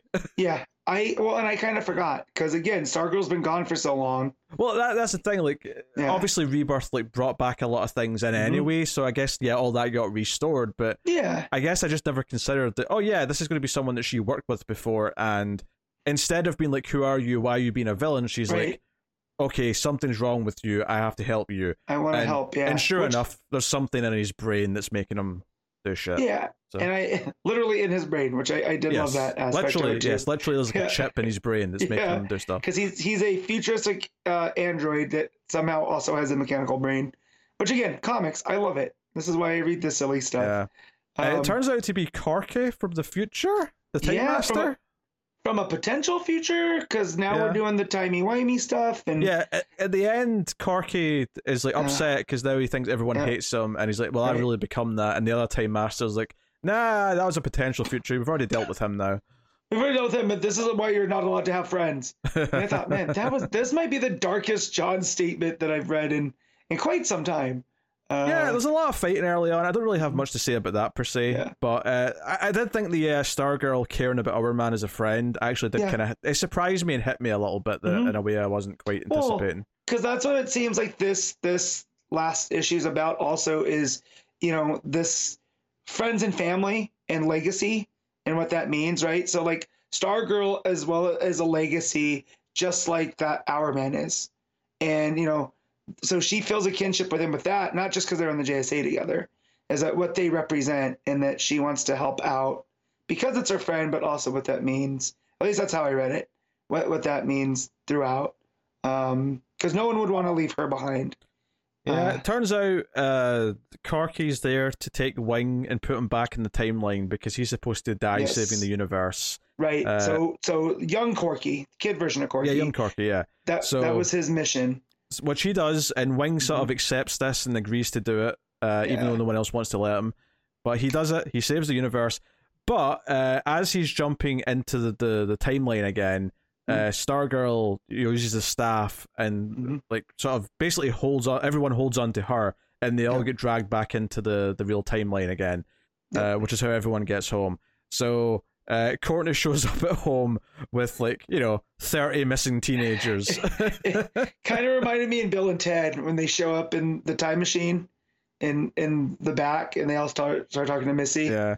Uh, Yeah. and there's a little tease for the the Jay Garrick story where uh, Mhm. you just hear some, you know, you hear. Judy call him dad. Uh, Yeah, That's that. which which I, I found curious in that Johns wrote into this that because of paradoxical stuff, because of the future Corky, this is how I took it too. The future Corky taking them out of time the way that he did, they couldn't go back to their time because it had already moved or solidified. yeah, So because of paradoxical things, they have to remain in Courtney's time. yeah. So uh, I'm assuming yeah. this Jay won't remember having a daughter, and he's going Right. to have to get to know her in the new miniseries, which is which is fine. Right. Like that, that sounds like a fun story to do. Yeah, for sure. But I also like that they point out like characters that have families, like Ladybug, right? Like they're gone, and you know they're they're these kids at a time. So But I thought that was all very very interesting for Johns to point out. Courtney's also formed a team with these characters called the Young Justice Society, which is a cool Right. name. To. that's that's Yeah, not well- bad. Well, and, and it's fusing that legacy name of Young Justice with Justice Society, so uh, that's good. Uh, but yeah, the the mother the Mother Goose stuff. Or Mother Goose, whatever her name was, the bird lady. Um, I thought that was all pretty cool when when she gets that face mask cracked and she's got a, a full on beak underneath. You know, that was all very very creepy. Um, but Nauck's art in this one, I like the layouts a lot. Like there's a lot of cool sequential stuff. Like there's that double page spread with Courtney, and she's doing like a flip, and she's going over like the whole battle scene. It's actually we- like two or three two page layouts that are all the same Yeah. four vertical panels. Yeah, Uh, but yeah, the last one I think is the one where she's doing the flip through the panels. Yeah, I think I think that all looked really really nice because you you know, and all the characters really pop. Like none of them are like They- they- lack of detail. they do. I, I will criticize it a bit because I feel like Mm-hmm. like three or four of the issues of this book have been Mhm. like all the same characters in these big fight scenes where there's just a massive bodies. True. So True. I will say it's a little hard to like I don't know sparse any of it out and like see meaningful parts in some of it, but Yeah. uh, it works well enough. Uh, it does say at the end uh, we'll see Stargirl and the Young Justice Mhm. Society in JSA issue six, right. which I have to point out that if JSA hadn't kept being delayed, uh, that would have probably been coming out quite soon. But I think we've Right. only had what three issues of that so far. Yeah. Yeah. So it'll be a little bit then because we're still waiting on issue four. But Right. yeah, JSA is coming. So very for cool. sure. Um, so you know, it does feel like ultimately this is going to tie in to that main JSA story uh, a little Mhm. bit down the line, and it, it would it would have been timed really well if the other one hadn't been pushed back. But Yeah. hey, it is what it is. Um, but I But do yeah. appre- I do appreciate like Stargirl caring about our Hourman. I for Mhm. some reason I never considered that happening, and it actually was like it, it was the heart that made this last issue work. I Mhm. think Right. um, beyond just the fun setup of okay, we've got all these characters now. Courtney's going to work with them. We'll see what they do with that. So yeah. Yeah, and them, them knocking his brain out and taking the chip out, I thought was very funny.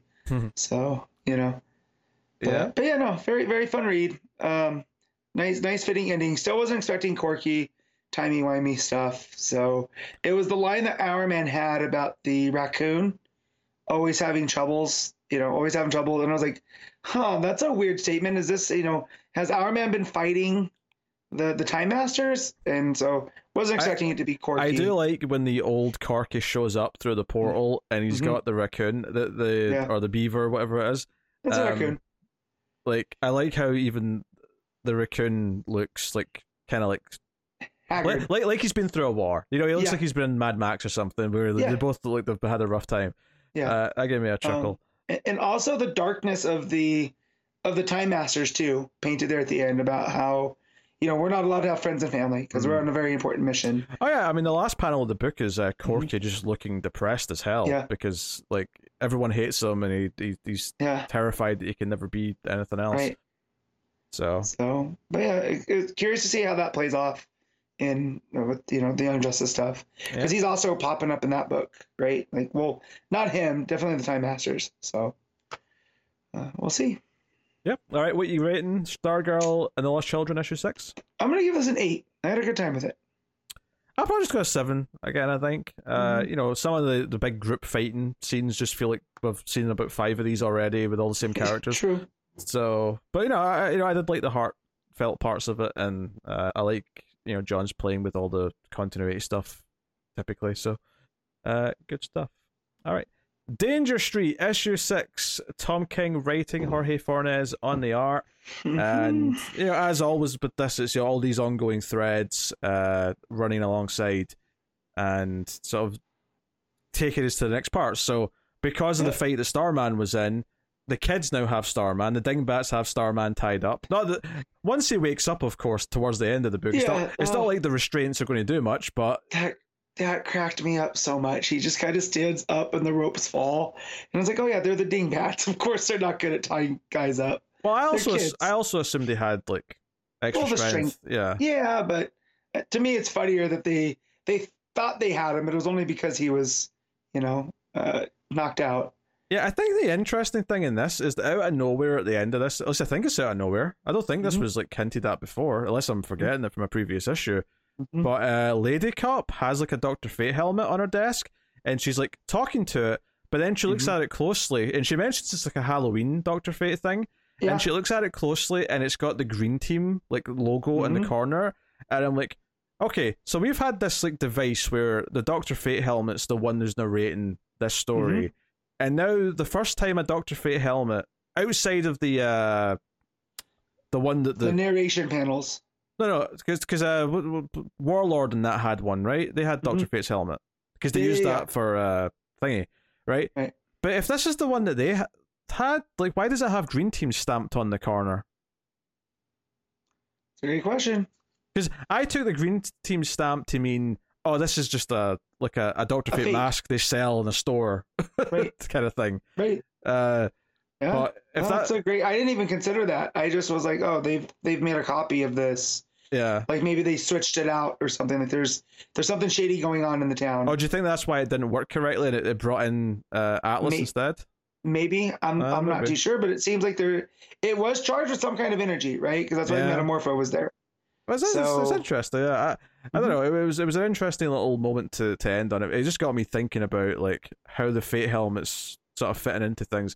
Yeah. So, uh, Manhunter's coming after uh, the third of the four Green Team members. Now we Mhm. know that the main one, the Commodore Mhm. dude, Commodore, um, he's made a deal with uh, the codename assassin. Codename Assassin. Thank you. You knew I wasn't going to Uh-huh. remember that. You I got right. I got you these because Yeah. I also did some research after I read this one to keep the green team straight. Oh, very good. So Yeah. Yeah. So uh so this one is waiting and tries to run away. He tries to shoot uh Manhunter for a Mhm. start.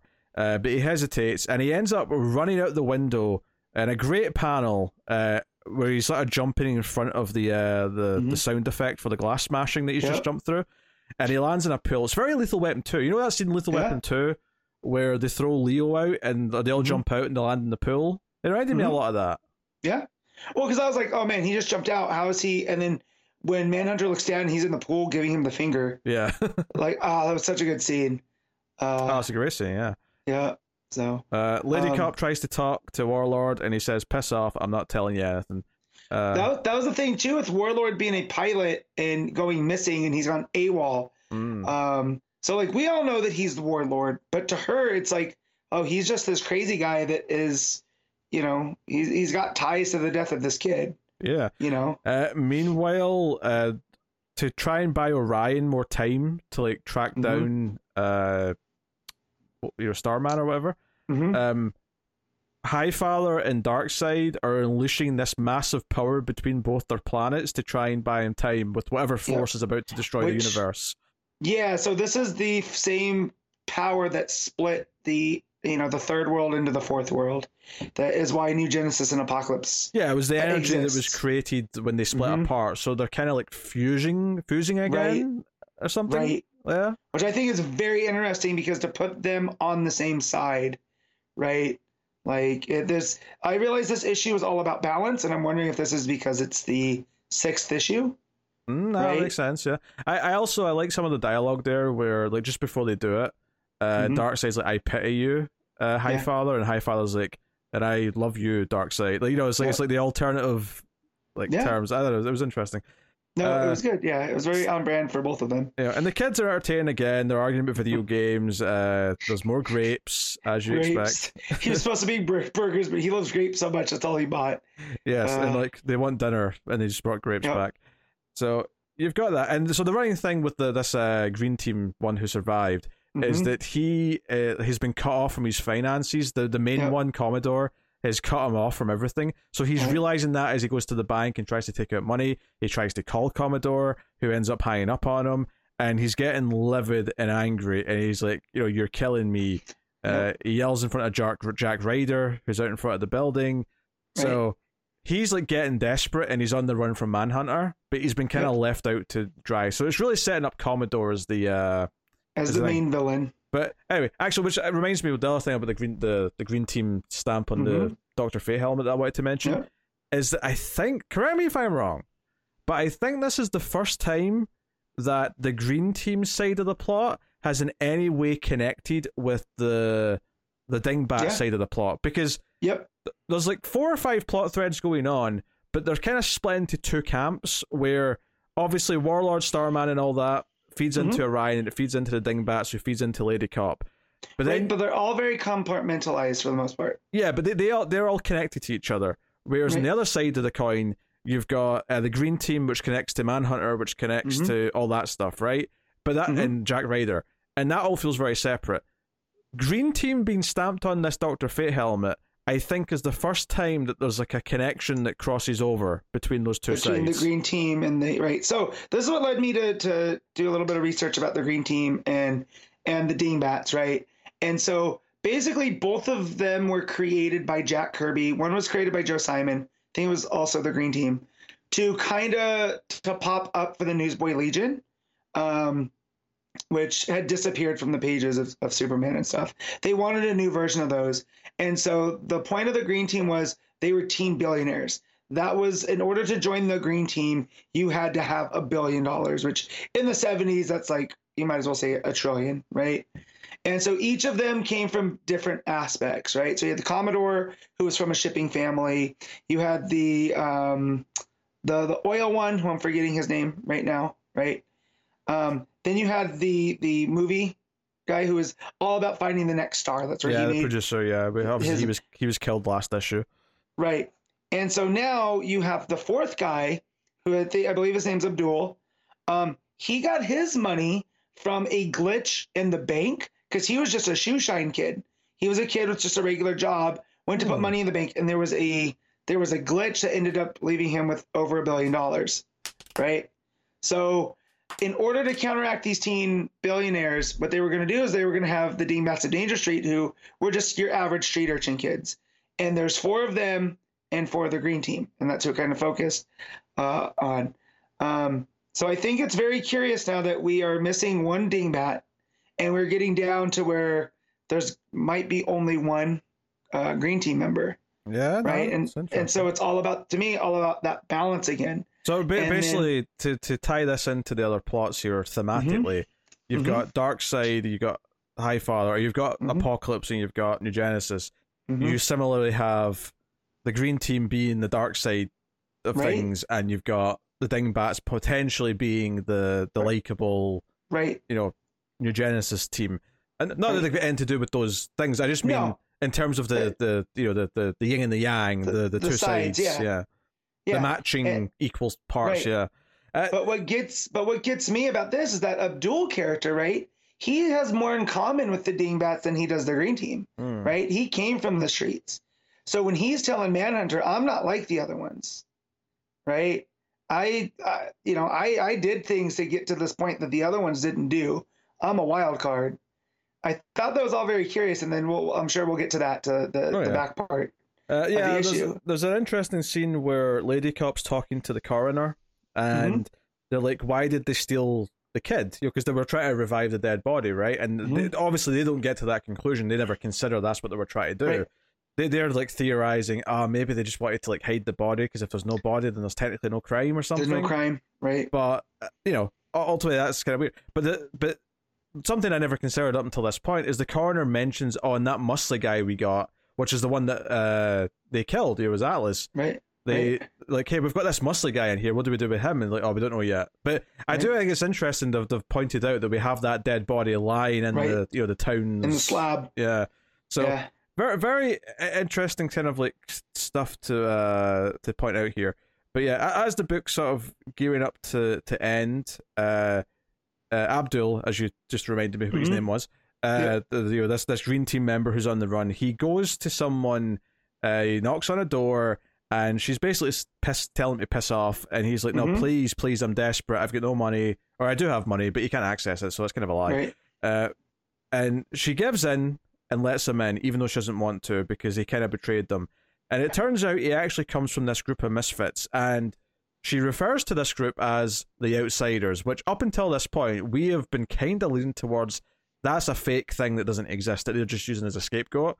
Right. Uh, you know, this boogeyman that they can use to influence Mhm. people. But it turns out there is a team called the Outsiders, and it's this weird group of, you know, different mutant mutant characters, effectively. Doom Patrol cast off, cast offs. If you ask Kinda. me, Oh, I mean, Yeah. the, the the girl who was at the door, because you you only see her Mhm. face at first, but when you see her full Right. body, she looks kind of like she's got the body of the thing, but with like Right. flippers for hands. right? She's Something like like- very scaly looking. yeah.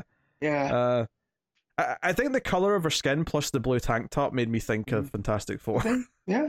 I got Fantastic Four vibes. Yeah. But there's like a lizard looking dude. There's like a psych or a yeah cyclops with one eye. Yeah. There's a dude with like a red kind of face. There's like a big brain looking individual, and then there's Mm-hmm. Yeah. someone in like a little go kart who we don't we don't even see from the front. We only see him from behind. Yeah. But Yeah. uh, so there is an actual outsiders, and it's almost like.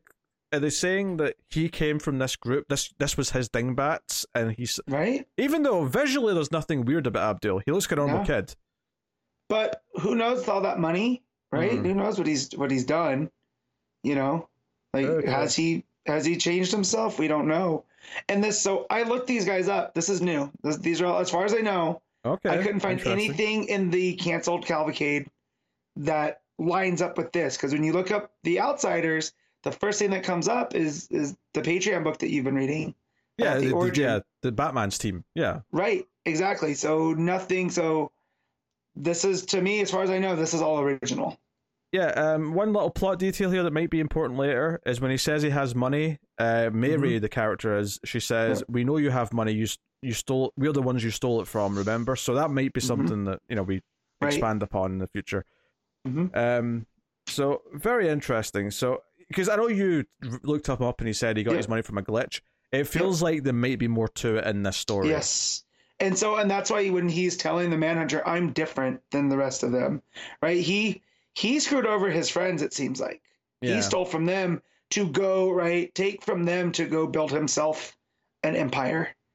Um, because we're still not sure what exactly his his specialty in the green team was, right? Like, you know how how there's the oil guy and there's the shipping guy, uh, and the producer. He was just one of the green team. So I'm curious to see, you know, where he came from. Yeah, uh, also just mentioned briefly is a scene where Jack Ryder goes up to talk about the Mhm. fact that he saw Abdul yelling outside, Yeah. and Commodore just kind of, ah, it's a PR thing. He, he did something he shouldn't have, and we, you know, Mhm. we we can't really go into it, but he's been let go, kind of thing. Um, which I don't think you ever see him though. They actually keep Commodore off panel, even in the scene that he's talking to someone. They keep him kind of mysterious, which makes me wonder: has Sure. he got a new look because he's, Right. you know, put himself The in this position as the only, you know, the green one, the green Right? individual, the green man, whatever they're going to call him The, the Almighty. Yeah. so, So, uh, yeah, I don't know. I, like, it's another solid issue. Like, I, I Mhm. think this one doesn't stand out to me as much as some of the, the recent issues. Not because there's anything wrong with it, just because those had bigger, like, more exciting story beats. But this was still a great continuation of all everything. And the fact that we're sitting here talking about, you know, all Mhm. these plot threads and even the exciting possibility that, like, because you assume that eventually the two sides of this story that are very separate right now are Mhm. going to um, come together. And to an extent, even the all the New God stuff feels very separate to everything Yeah. for the most part as well. right? Because I mean, they unleashed that power, and you know, to to aid Orion, right? Because it feels like they need someone to do Atlas's job of holding everything up. So, you know, we'll see where all that leads to. But yeah, just that whole scene with with uh, Highfather kind of in the garden, and you know, Darkseid in his you know endless wasteland.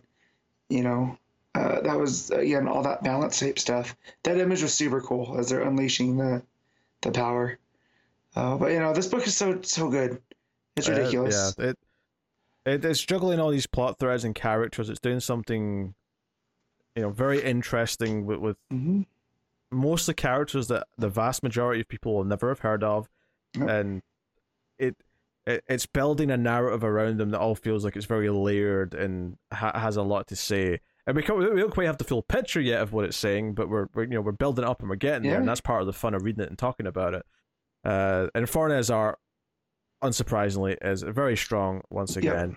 Um, Mhm. so, like, I feel like he's almost at a, a deficit or like a, a disadvantage, I should say, Mhm. uh, compared to, you know, because he did Rorschach, and Mhm. Rorschach was such a tour de force with his artwork that this is Yeah. excellent.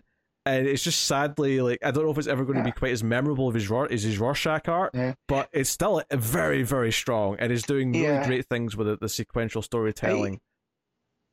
I was say he. I feel like he took more chances with some of the art in Rorschach because the story itself was a kind of more based down, you know, kind of like this hard boiled detective story as we're unveiling all these layers. Whereas I feel here, King's really going out of his way to the story, and Fornés is doing, you know, a bang up job nonetheless. But I feel like he's taking less chances, and it's more straightforward in his storytelling. Uh, well, I Does that think make that, sense? that this is this is juggling a lot more different types of character and like, tones, which you know Mhm. means that it doesn't necessarily. uh, Whereas Rorschach was just like uber Right. focused. It's got one Mhm. style that it is going to do Right. exceptionally well. I just go back to that one issue in Rorschach that played with the colors, with the Mhm. different timelines, you know, Uh, and stuff like that. And here, here we're juggling different timelines, but they're all, you know, very, they're all very much, I feel like, based in the same world, you know, and we're just jumping around. So Well, they're it's so Well, they're not different timelines. They're all they're all happening no same. When I mean timelines, different, different spots, different these different stories. plot threads. Plot- there we go, plot threads. So it's you know, again less less risk taking and more straightforward, but that's okay. That's what the story's calling for. Because to me, this a lot of the risk taking is being told is being done through the story and not so much the art. Yeah. Uh, so what you rate in Danger Street issue six? I'm giving this an eight point five. Yeah, I think I agree with that. It's not the best issue it's had, but not Mhm. because there's anything wrong with it by any means. Yeah. Just because uh, it didn't quite hit me as hard as maybe the last two issues did. But uh, Mhm. excellent stuff. Can't wait to the next one. Can't wait till King's next. You know, he's doing Wonder Woman. I don't know if he's got another twelve issue Yeah. thing planned, but I'm sure there's something at some point. So, all right, very good. All right, so every month on patreon.com slash mildfuzztv, you can make myself or Connor read a book at one of the higher tiers. Um, well, there's limited slots, admittedly. that- Like, like, Yes. you know, there can't be tons of them. But um, I, I, of course, have been, ever, ever since I finished Animal Man, I am working through Batman and the Outsiders from the 80s. Um, we had like a two part kind of intro to the team uh over the first two issues and this one kind of like takes us to the next next step i think what i thought was interesting though is that we're definitely in a more serialized era of comics even though it's still quite obviously far back by today's standards because a lot of this issue is like you know we, we actually start with the team we we we tease you know a villain uh at a chemical plant uh you know the villain of this issue is agent orange who's this guy who wants to spray orange chemicals on everyone. Uh, so he's like sneaking out of uh, plants and chemical warehouses and things like that and stealing shit. Uh, and he kills a security guard on the first page. But when we come back to our, our main characters, uh, it does a couple of interesting things. Is that we actually see the characters leave Markovia, so it's you know very much in continuity. It's not just Mhm. you know like I, I feel like an older comic it might have just like cut to them. Oh, they're already a team. They've got a base and whatever. But this issue takes the time to say this is them leaving, um, and it does so from the perspective of of of Brian, um, of Geoforce, hmm who we hear a bit of his narration. We see him say goodbye to his brother. He's vowing to come back, trained to be the hero of Markovia, all that stuff.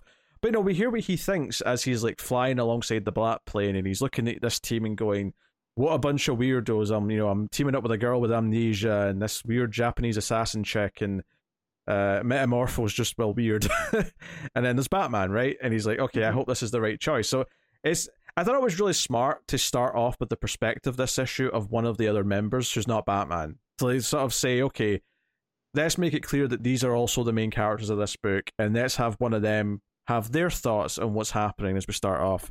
But you know, it takes time to establish that he that Bruce has bought them a penthouse for the two girls to live in. So Katana and Halo are going to live in this penthouse that he's bought, and then the base for the outsiders is kind of like a cave underneath that. Um, there is some, you know, like you have to just kind of go with it stuff with uh, like Batman's secret identity because I actually I, I didn't realize it was going to take the time to so so Batman calls ahead to to Alfred and says blah blah blah. And Alfred actually recognizes like there's a code in what he said which basically means I'm bringing people to the Batcave but I need the secret identity to stay intact. And I was like oh that's quite smart. They- they- they've put that in. And I thought that was a really neat little touch. But then almost the very next panel made me laugh because they're flying over Wayne Manor and like Batman just flat out admits that this is Bruce Wayne's house and that he pays for a lot of Batman stuff.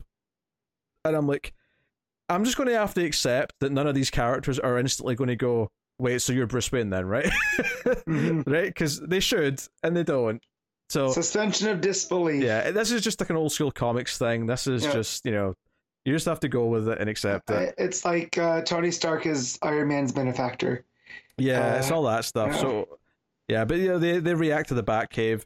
Uh, the villains like assemble in a little team, and it's basically just a team of soldiers who all have orange berets on because you know orange is his color. He's Agent Orange, right? Still love that Agent Orange is responsible for so much bad stuff from the 70s, and now in the 80s they were making him a generic comic book villain. Well, his motivation, he's like riling because they, Yeah. his soldiers aren't happy that he blew up somewhere because some people died when he blew Yeah. up this power plant or this uh, chemical plant, and he's like, "Oh, I don't care about them. They didn't care about you when you came back from Vietnam and you couldn't get a job, and they called you child killers. No, no, no. We have to, you know, take back this country." So. It is hitting on some political stuff, and keep in mind Yeah. this is the early '80s, so it's only been a decade or so yeah, since. it's still fresh in their Yeah. minds. Uh, but I laughed though because for some reason their base where they're working out of this this you know Agent Orange and his men Mhm. they're in Gotham Square Garden, which looks exactly like Madison Square Garden. And I'm like, how did they get the arena? Like, wh- how is that their base? Man, I just know it costs a fortune to run Madison Square Garden, so these guys must be loaded. Yeah. Well, no, they're treating it like it's empty, like it's abandoned or whatever. Yeah. Uh, actually, no, no. I tell a lie. There's a in the panel. There's a thing here. There's a little sign on the panel that says "scheduled for demolition." So, So, yeah. not, so it's not being used. So Gotcha. why, why is Gotham Square Garden being demolished? Yeah. Are they building I- something bigger? Yeah, maybe they're building the akin to the Prudential Center down the road in in Blüdhaven, but they'll still call it Gotham. Oh, now that I'm No. thinking about it though, they basically had the equivalent of this. Uh, it may have even been the same name in the new Batman movie, didn't they? I was gonna bring that up, but you know, uh, I couldn't remember the exact I, I, details. yeah, I don't know if they call it Gotham Square Garden, but it's clearly based on Madison Square Garden, that building Yes. in that movie, and so I think it's funny that that- that's clearly been something that's, you know, like I don't necessarily think that's a callback to like any comics necessarily. It could No. be, it could, you know, Matt Reeves could have done it because he knew this, Mm-hmm. but at the same time, it's also such an obvious thing to just be like, oh, they've got Madison Square Garden, but we'll call it Gotham Square Garden Well, because and- and- Gotham. You know, Gotham in, in uh, Batman's early days, everything was a wreck. So if you had to guess that there'd be a you know shuttered Mhm. arena, uh, you know, you're just doing some yeah. yeah. So, um, Bruce takes Halo out uh, to like a, a doctor because she's got Mhm. amnesia. She doesn't know who she is. So we even have Bruce like taking her around as if he's doing a favor for Batman, and no one questions it. But whatever. Uh, I sound like I'm shitting on this. I don't. I actually really enjoyed this issue. I love this stuff. I really do. Like I love that it took the time to like sort of establish how he's setting them all up. Sort of you know while the villains sort of like gearing up what he's doing like a lot of the stuff with the main characters is like establishing okay we've got this base now uh, we're dealing with halo because she's got amnesia um and she starts playing a piano in the uh the reception area for the the doctor and they're like oh you can play piano. That that you know this is a hint for who you used to be. You you've got a an aptitude they call it specifically. Um but uh, she picks a name. She picks Gabrielle and decides that for short she'll be called Gaby. Not Gabby. They specifically say Gaby that rhymes with maybe. Which Uh, that's such a silly silly pronunciation for that, I know. Yeah, it's only one. Only one uh, B, but still, right? uh, it's spelled appropriately. Um, there is like a, a little moment here where when she picks her name, uh, Bruce like sort of like lifts up her hand and kisses her hand and says, uh, "Welcome, Miss Gabrielle Doe." That's the thing. She keeps the last name Doe. She thinks Doe is a Hmm. good surname. Her name is Gaby Doe. Well, she says Doe is a good surname, but Jane's kind of dull. I'm like, but Doe is the part of Jane Doe that you don't like? What? anyway. Oh boy, 80s comics were a vibe. Uh, so I'm sure he's he's just playing up the Playboy thing, but there was a little moment where my eyebrow almost went up where I'm like, wait, Bruce, are you trying to bang this teenager? because that's what it almost feels like here. He- he's not. I I don't think he is. I think it was just like a little moment and then we moved on. Uh, and he's buying her clothes and all the rest of it. But he gets uh, a penthouse or one of his old penthouses for Katana and Halo and sets them up there. Um, there's a, there's a cool little moment here actually where Black Lightning, when the, the rest of them come over, Black Lightning says, "Hey, do you think it's a good idea to have those two being roommates, given that you know this Katana lady might be a bad influence in in Halo because Halo's you know this younger, you know, she's a teenager. They, Right. they establish she's about seventeen here, Okay. and um." Batman, his response is actually quite cool. He, he responds saying, "No, I think it'll be good uh, for for Katana to have a young person around to lighten things up." And as he says that, there's a panel of like the classic Batman and Robin swinging in the city, and he's basically saying, "No, no, like ha- having a Robin around did wonders for him." So he thinks it will be good for Katana to have this younger woman to like look out for and be like a, a positive. But I thought was just a nice little touch to like sort of Mhm. tie in why he's, what his logic is. But he shows them their their their base underneath this this penthouse, and he gets a call from Alfred about Agent Orange being up to stuff, uh, or specifically some of his henchmen uh, digging up uh, toxic waste. There's a farm that the government's like buried toxic waste in, and these two henchmen are digging it up because they want the toxic waste. So Batman shows up and uh, beats them up. Uh, but then Halo and Katana show up, uh, even though he told them to stay behind. And, uh, you know, uh, Agent Orange is about to maybe kill Halo. I mean, we don't know for sure if he's like gas will kill her because, you know, she's super powered. But uh, there's a great panel here where. So Agent Orange has got this like a. It's like a gas mask style outfit, right? That's orange. But he's got that, that sort of old school thing where it's like a hose coming out of where the mouth is to his to his suit, you know, somewhere in his suit. Uh, so there's a panel here where he's about to like you know fire his his uh you know chemical sprayer at uh, Halo, and you just see the katana cut the hose. Uh, this you know like just the blade comes into frame and does it. It's, it's, it's just a really nice moment. Uh, so yeah, um, race after the villains. Um, they're able to take down one helicopter, uh, Geoforce, and that. Uh, Katana's blocking bullets with her blade to protect Black Lightning. Uh, but Batman basically is dragged by Geoforce while he's flying to go after the second helicopter, which has Agent Orange himself in it. So they're chasing him. Big helicopter scene. The helicopter drops the chemical bomb towards Gotham, right? So it's falling Mhm. and basically Metamorpho turns into like a big cup, and Geoforce tries to like contain it with his powers. So they basically stop it from spreading. They contain it, stop it. It's all fine. And there's a great little moment here actually where they're kind of celebrating. Halo hugs Geoforce, and they're like, "Shit, we should go help Batman," because Batman basically uh, jumped onto the helicopter uh, while they went to deal with the missile, and they see the helicopter like explode in the distance, and they're like, "Oh no, it can't be." And then like, the next couple of panels is Batman swimming through the water with like uh, Agent Orange like in his hand, Mhm. it's basically like so it's, it's basically like a like a to them because they're rookies they think Batman just died, but the readers of course are like, no, of course Batman No. didn't just die.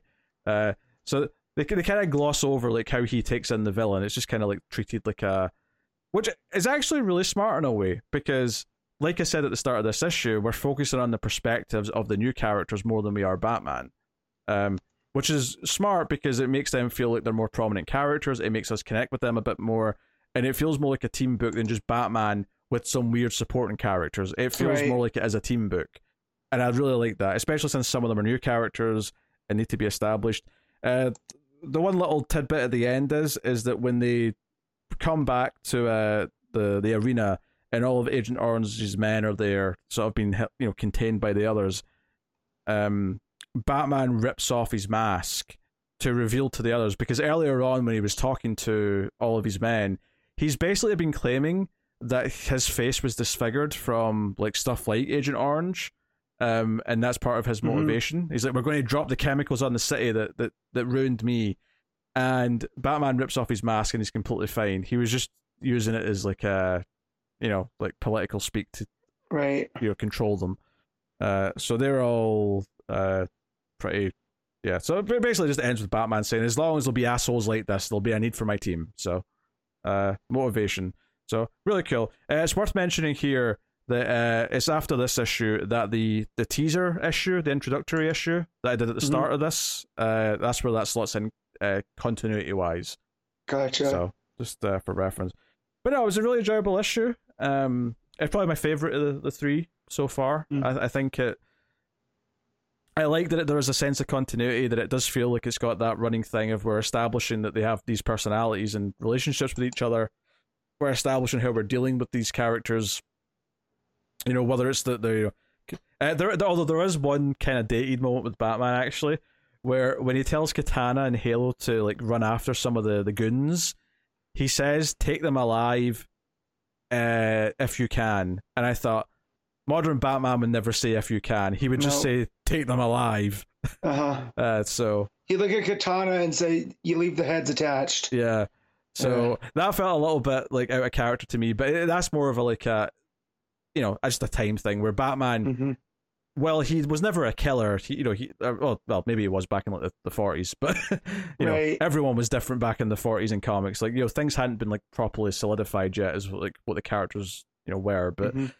um that just stuck out to me as a line. It's like, ah, okay, you would never have him say that now, but Right. uh but no, really, really good, solid, uh, ongoing comic book stuff, uh, and I'm enjoying seeing how the team interact and learning about, you know, I like Halo. I barely know anything about, to be honest. So, uh, yeah, I was just re- researching as you were talking what her power set and stuff is, and it's all very interesting. yeah, And her or, her actual origin, which I don't think you've gotten to yet. She no, just I'm, I'm, she's has amnesia, so Yeah, I'm sure that'll come up. I'm sure that's Yeah. something that the book's building to. So, it's uh, very very interesting. You can't, you know, uh, it might be the most uh, uh, intriguing thing about her. So so yeah, no, solid stuff. Uh, and you know they, they are, of course, is of its time, but it, it, I think I think it's it, it's it's really solid and like you know simple simple things like Bruce like taking Halo around to get you know buy dresses and Mhm. stuff because she needs clothes or like all these moments. Like the- these moments are fun to to read as well even though they're a bit more simplistic by today's standards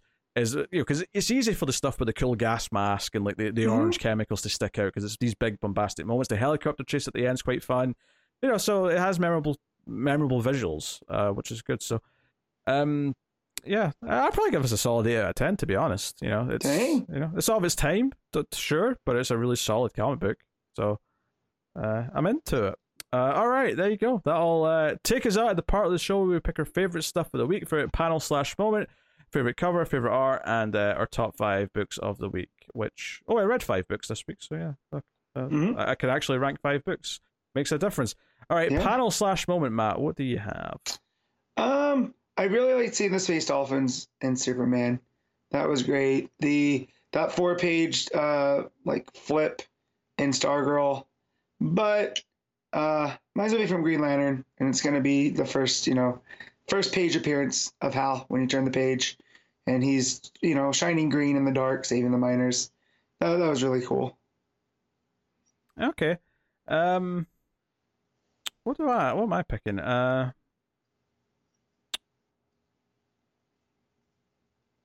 I think it's probably something from Danger Street. I just don't know what yet. I mean, for, if I was picking from Danger Street, it would be the the middle fingers in the pool. oh, So that that, was just yeah. a, that was a wild moment, or um, the reveal of the green team logo on the helm of fate. Yeah, those are good. Um, yeah. I'd probably like see it in the morgue, actually. Uh, that had a really cool vibe That's- to it. But was actually, maybe all in, may- maybe just like Starman casually sitting up and like taking off the rope as they're arguing about a video game Yeah, is a really funny moment. Yeah, that's really fun. I'm gonna go with that. All right, uh, cover of the week. I, I I I didn't have any like there was no time this episode where you had a book and I didn't, so I didn't have time to properly look. Gotcha. Uh, I can I can vamp then if you want to look real quick. Yeah, go you go. What would you want? Yeah, so Green Lantern, there's a couple. Um, the main cover is really nice. I believe that's Xermanico. Uh, but there is a a cover as it's loading because of course it's taking forever now. What about the Sinestro one, the hoodie? Do you like that one? That one's okay. Yeah, that's a per uh, Luca Parrillo. Uh, but no, there's a um, the uh, Ariel Colón of uh, Hal and Carol at a fair, and he's made a big mallet, so he's gonna do like this test of strength.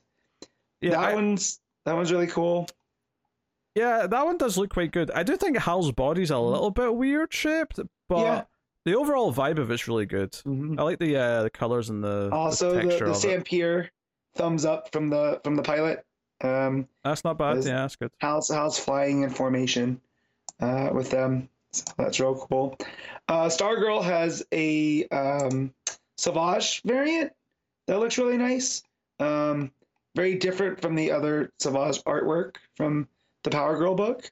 Uh, it looks kind of Bartel esque with the colors and all of that. That looks super super nice. Um, what are some of the other ones this week that really stood out? Uh, of course, it I hit the wrong button and now I'm back. Um, Superman Lost has a couple. There's a Lee Weeks. That's just Clark on a white background. That's really striking. I'm a big fan of that one. Um, and and then Danger Street has a has a um, Doc Shaner variant of the Dingbats Mm. that looks nice. So What were you picking though? uh, for me, it's it's the Lee Week Superman. It's I, I just love how stark it is. Yeah, I think for me, I'll just go with the regular Green Lantern cover. Mhm. Uh, you know, interesting that Kilowog's on there and he, he wasn't in the issue, so I assume he might. He, yeah, he was referenced though because he was like Hal's confidant. Yeah, he may, he So- brings them up, but we, don't, we never see Mhm. him. So Yeah. uh, I suspect we may at some point. But uh, that's cool. And Green Lantern's got a new logo. Uh, Yep. You know, as in the title of the book's got like a new font and like sort of style, which is nice. Mhm. Uh, so cool. Um, all right, art of the week, Matt. What do you have? This is this is the toughest for me because it's either Danger Street or Green Lantern. Yeah, you got I you got Fornés. Both Yeah. are my guys. However, I was so taken aback by the art in Green Lantern. I am going to give it to Xermanico. Yeah, uh, you know, I'll give it to Green Lantern as well. I like, I really obviously Fornés is great, but I, I think Mhm. uh, was really good. It's been a little while since we've seen some Xermanico art, so it was a nice fresh breath there. I think so. I would agree with that. All right, Matt, rank your five books. Go. All right, number one's going to be Danger Street, uh, just by a hair. Uh, number two is Green Lantern. Three is Stargirl. Four is Spirit World. Five Superman Lost. Yeah, number one for me is also Danger Street. Number two is probably Green Lantern. Number three, Superman Lost. Four, Stargirl, and five, Spirit World. Uh, Yeah. no bad books, certainly. No. Uh, but uh, you know, a lot of sevens for me this week because you know there was you know, either some taste things or maybe some you know just uh, issues to bring up, I suppose, on Mhm. my end. But uh, it was a it was a pretty solid enough, easy, easy to read batch of books to be honest overall this week. Yeah. Uh, so very cool. And I had a good Patreon book, so that's always a nice little capper on the uh on the week. So I'll tell you what is coming next week from DC Comics. So we have The Flash 799. We got Batman Superman World's Finest 15, Wonder Woman 799, Superman issue 4, Titans issue 1, Catwoman issue 55, Batgirls issue 18, Superboy The Man of Tomorrow issue 2, Batman The Brave and the Bold, this is an anthology book, that's issue 1 of that. Uh, Black Adam issue 11, Cyborg issue 1, and The Vigil issue 1, and then uh, there's a free thing, uh, Dawn of DC Primer issue 1. So um, we have a few issue ones next week. We have Yeah. uh, we get Titans issue one. Mhm. I mentioned their Cyborg issue one and the Vigil issue one. Uh, Yeah. All of which I am interested in to various degrees. So uh, should be an interesting week for actual book discussion next time.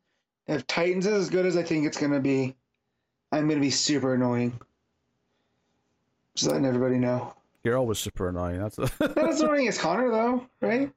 Well, he's not annoying. He's infuriating. There's a there's a difference. Also, the world's finest tease of Ultra Morpho. Good name. Good, good name from Waid for a for a villain. So yeah, So, and obviously with the, these seven nine nines coming, those big eight hundred specials are going to be coming next month. So look forward to those as well. Uh, but yeah, that'll that'll do it though. That's uh three five six of comics from the multiverse. Let us know what you thought of these books in the comments, and of course you can support all the content and support the show and help keep it coming by going to patreon.com slash mildfuzztv and supporting us over there.